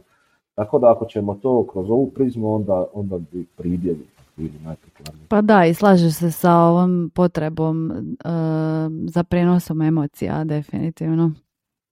Dobro, treće nam je pitanje vezano uz stvaranje novog interpunkcijskog znaka. Jesi li razmišljao uopće o tome, jesu li ti ovi znakovi koje već imamo, dakle postojeći dovoljni ili bi nešto novo osmislio? Znaš šta, tu bi, tu bi bio jako bolji ovaj, sugovornik na to pitanje koji bi odgovorio moj urednik. Aha. Mi vjerojatno Alex bi me ja znam to, on bi me često i udavio i svi koji zapravo rade s menom, sa mnom u tom pogledu ovaj, e, obrade mojih tekstova. E, ja e, užasno često nemam kočnicu, mrzim e, mrzim ovaj skraćivati rečenice, mrzim Znači, znam da to frustrira moje urednike, ali naprosto mi je iz njihove perspektive lakše da skrate onda naknadu ako oni misle u suradnji sa mnom da bi se nešto moglo prepoloviti ili drugčije formulira. I onda e, kako bi mene moglo prepoznat, ne znam, možda u komentarima ispod društvenih mreža ili ne znam da pišem po pseudonimom, to je po dvotočki zarezu. Aha. I sad, ako bi onda, sad kad, kad sam vidio to pitanje, zapravo sam onda počeo razmišljati, mislim, budimo realni, niko ne razmišlja baš koji bi novi znak samo, samo crno ovaj, predstavio, ali naš, možda bi onda bila nekako ovaj, trotočka zarez. Trotočka zarez. to, to je ono, dosta... Kao nastavlja se. To je moj onda simbol, jer kao, to je taj, kao, naš, ide to, putuje ta, ta misao, putuje i sad vidit ćemo... Nije još gotovo. da, da, ali, ali čekaj, da. Tako da, ono, ako ćemo reći neku to, tu suludu, novu, interpunkcijski neki novi znak, to je onda to točka zarez. Dobro, zanimljivo. Nismo to još imali. Um, ok, uh, idemo na pitanja vezana uz recitiranje pjesama. Znaš li neku pjesmu recitirati na pamet? Mm, ovo je pravi spomenarski trenutak. Ono. Pa mislim, znam jako puno pjesama recitirati e, na pamet, ali e, ne znam kako bi to sad rekao. Sad ima se najveću tremu od toga, jer mm moje, nemam, ja sam totalni antipod kvizaškom profilu mm čovjek. Znači, kad mi ljudi kažu ime, prezime, na pamet se jako teško toga sjetim. I onda mi je jako teško, kao kad sam isto vidio, ne znam, to recitirati pjesmu, uvijek mi pada na pamet, pala mi na pamet eto iz prva iz glave koji bi onaj, ne mogu sad izrecitirati cijelu, priznajem, ovaj, baš zato što tako funkcioniram, ali pala mi na pamet iz nekog razloga, odnosno znam razlog, This Land is Your Land, Woody Agati.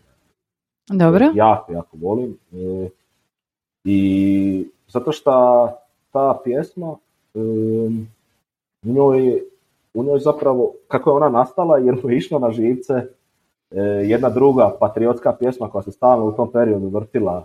To je zapravo to je sjajna pjesma iz razloga što je reakcija vješto zakamuflirana reakcija na jednu ono patetičnu domoljubnu pjesmu koja se vrtila cijelo vrijeme u tom periodu na, na, na radiju u Sjedinjenim državama i on je zapravo napisao tu svoju varijantu e, domoljubne pjesme u kojoj zapravo ta pjesma se zvala God Bless America, mislim. mm Najbazičnije moguće, a onda on iskoristio i imao u toj pjesmi svojoj This Land is Your Land, zapravo on pjeva e, God Bless America for me. mm i kao to je bilo, naknadno je to preformulirano This land is for you and me, što je isto jako značajno, ali kao to kad on pjeva God bless America for me, uh, tu vidiš kao djeluje ono super kao da on se poistovjećuje sa Amerikom, a zapravo se ruga toj ideji mhm. kao mm-hmm. Ironizira. da, ima tu još ono trenutaka kad ima kao sad je it was a big wall that tried to stop me. Uh, oh, kako ide, viš, kužiš. Aha, aha. da, um, uh, as, uh, it was a big wall that tried to stop me, a sign that said private property, uh, but on the back, back it didn't say nothing. God blessed America for me. Je zapravo this land is for you and me. Jer ono, ako ikak poznaje zapravo njegov Budija kao autora, onda znamo zapravo da on tu isto tako ironizira tu ideju kao zemlje koja je za svih, koju mi trebamo poštovati, zapravo nije. Ovaj. Mhm. Jer je naletio u tom trenutku na, na, na natpis koji mu je rekao privatno i to više nije zemlja za tebe, ali Bog je blagoslovio činjenicu da, da može neko to napraviti. Tako da eto, ta, na to pitanje je odmah pala na pamet. Ja, ja se jako ispričavam što je ne mogu cijelu izrecitirati jer me uhvatila sama trema od pomisli ali nadam se da eto ovo, ovo malo... Ali evo, ovo je nešto novo, nismo još imali ta, takav nekakav primjer, obično bude Dobriša Cesarić, jel to, toga ja, se svi sjete kad pitamo studente, jel? A, a koju bi pjesmu Da, ne, nemoj ništa reći više. Da. Dovoljno je trotočka zarez. A, a koju bi pjesmu volio naučiti recitirati? Možda evo, da ti mogu sad iz glave izrecitirati ovaj, cijelu uh, This land is for you and me i onda ćemo ostati na mhm. tome da se sad ne pravi onda, da ostanemo na tome, dobro. Da, A, I posljednja dva pitanja su vezana uz nekakvo domišljanje, kreativno stvaranje i prevođenje. smatraš li da postoji neka riječ u hrvatskom jeziku koja je neprevodiva na druge jezike? E, ima, ne znam je pomozi mi, ali Schadenfreude. E, Schadenfreude. To bi trebala mm biti zluradost, ajmo reći tako. Da, Nije da, da, kao raduješ se Raduješ se tuđe, tuđe da nesreći. Da, mi Hrvati se jako vole radovati tuđe nesreći i zapravo ne mogu biti u potpunosti sretni, to se isto vidi kroz sport. Ne mogu nikad biti u potpunosti sretni ako pritom neko drugi paralelno ne pati.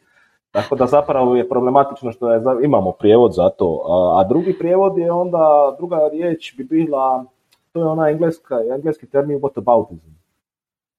Aha, mi smo prvaci toga, mi nemamo koliko ja znam precizan prijevod. Ja sam više navrata razmišljao, ali to je sve onda bi pre- prevodili nekim sintagmama. Ne bi nikad prevodili mm u jednoj riječi. Kao opisni prijevod. Da.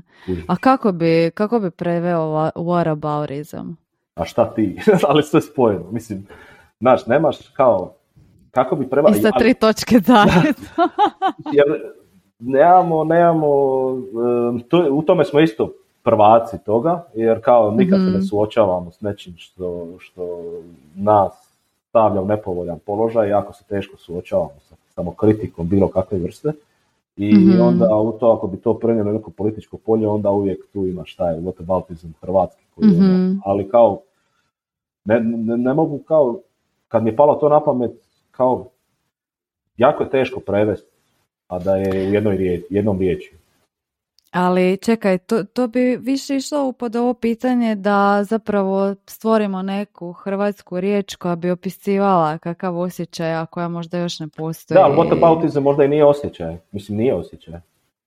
Da, više kao nekakav proces ili da, ponašanje. Da, Dobro. A, viš, zanimljivo, nije, nisi rekao ni jednu dalmatinsku riječ, obično se toga sjete, tipa fjaka. A pa to ima, mislim, ovaj, vola se ljudi baviti. Pa da, ali ne možeš nikak, ne možeš dobiti tu nijansiranost koju možeš recimo upotrebom riječi iz različitog dijalekta u drugim jezicima. Mislim, to je jako, da.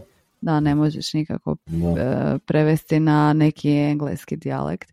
A kad pričamo o osjećajima, o nekom osjećaju koji još nije dobio naziv svoj u hrvatskom jeziku. Pa to u razgovoru prije snimanja spomenuli, taj osjećaj ja kao s mora često sam čeznuo zapravo da nisam s otoka, ovaj, onda sam čeznuo taj jedan, jer mi je uvijek zanimljivo i u književnosti, naša književnosti isto, imamo od, od nadzora do ne znam, sad Jurika Pavićića, Renata Baretića, e, imamo zapravo tu taj, taj fenomen otoka i, i osjećaja ocijepljenosti od, od, kao, ne zato što čeznem za osjećajem ocijepljenosti od društva, nego baš suprotno. Tamo je društvo zbog te geografske ovaj, činjenice jako, zajednica je jako bliska i još je čvršća ta zajednica i, i taj, onda je taj osjećaj kao odvojenosti od otoka, od kopna zapravo nešto za čeznem, ako ćemo tako, mm baš zbog ovog osjećaja te, te integralne zajednice koja je puno čvršća tamo, ovaj, zbog fizičkog razloga, što je jako rijetko. Tako da, eto, ovaj, ne znam. Kako bi se zvao taj osjećaj? Mm. Ne znam, vjerojatno bi trebali povezati s činjenicu kanal neki, ovaj, ali ne kanaliziranje, ali nešto što onda fizički da, da, kanalizacija. kanalizacija. Da, da. Da, e, vidiš što će ti biti zadatak, ono, da se domisliš imena tog osjećaja, pa ćemo ga možda predložiti na onaj natječaj za novo. Evo, da. Prepustit ću nekom ova, intelektualna prava rado, ali ako, uprotu, ako se obogati na tome, moram i kupiti nekretninu. E pa da. da. Uh, Juraj, hvala ti što si sudjelovao. Nadam se da ti je bilo zanimljivo.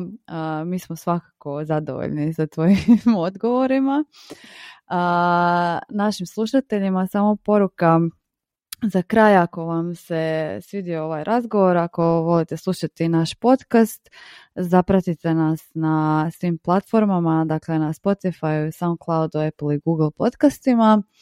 A, I za kraj, ono, poznato, ja sam Gabriela Bionda, a vi ste slušali podcast Slobodnim stilom. Eto ga. Super. duše nisam se ja stigao odjaviti, ali... A joj, story! reci, reci. Hvala na pozivu. I bilo mi je jako... Ne, nije ovo obligatorno, ali bilo jako super. Zapravo u skladu s očekivanjima. Da sam prihvaćen poziv, jako, jako super. Eto vidiš, ostavit ću ovo. Neću te rezati. Eto, sad stvarno, evo, se odjavljujemo tri točke zared.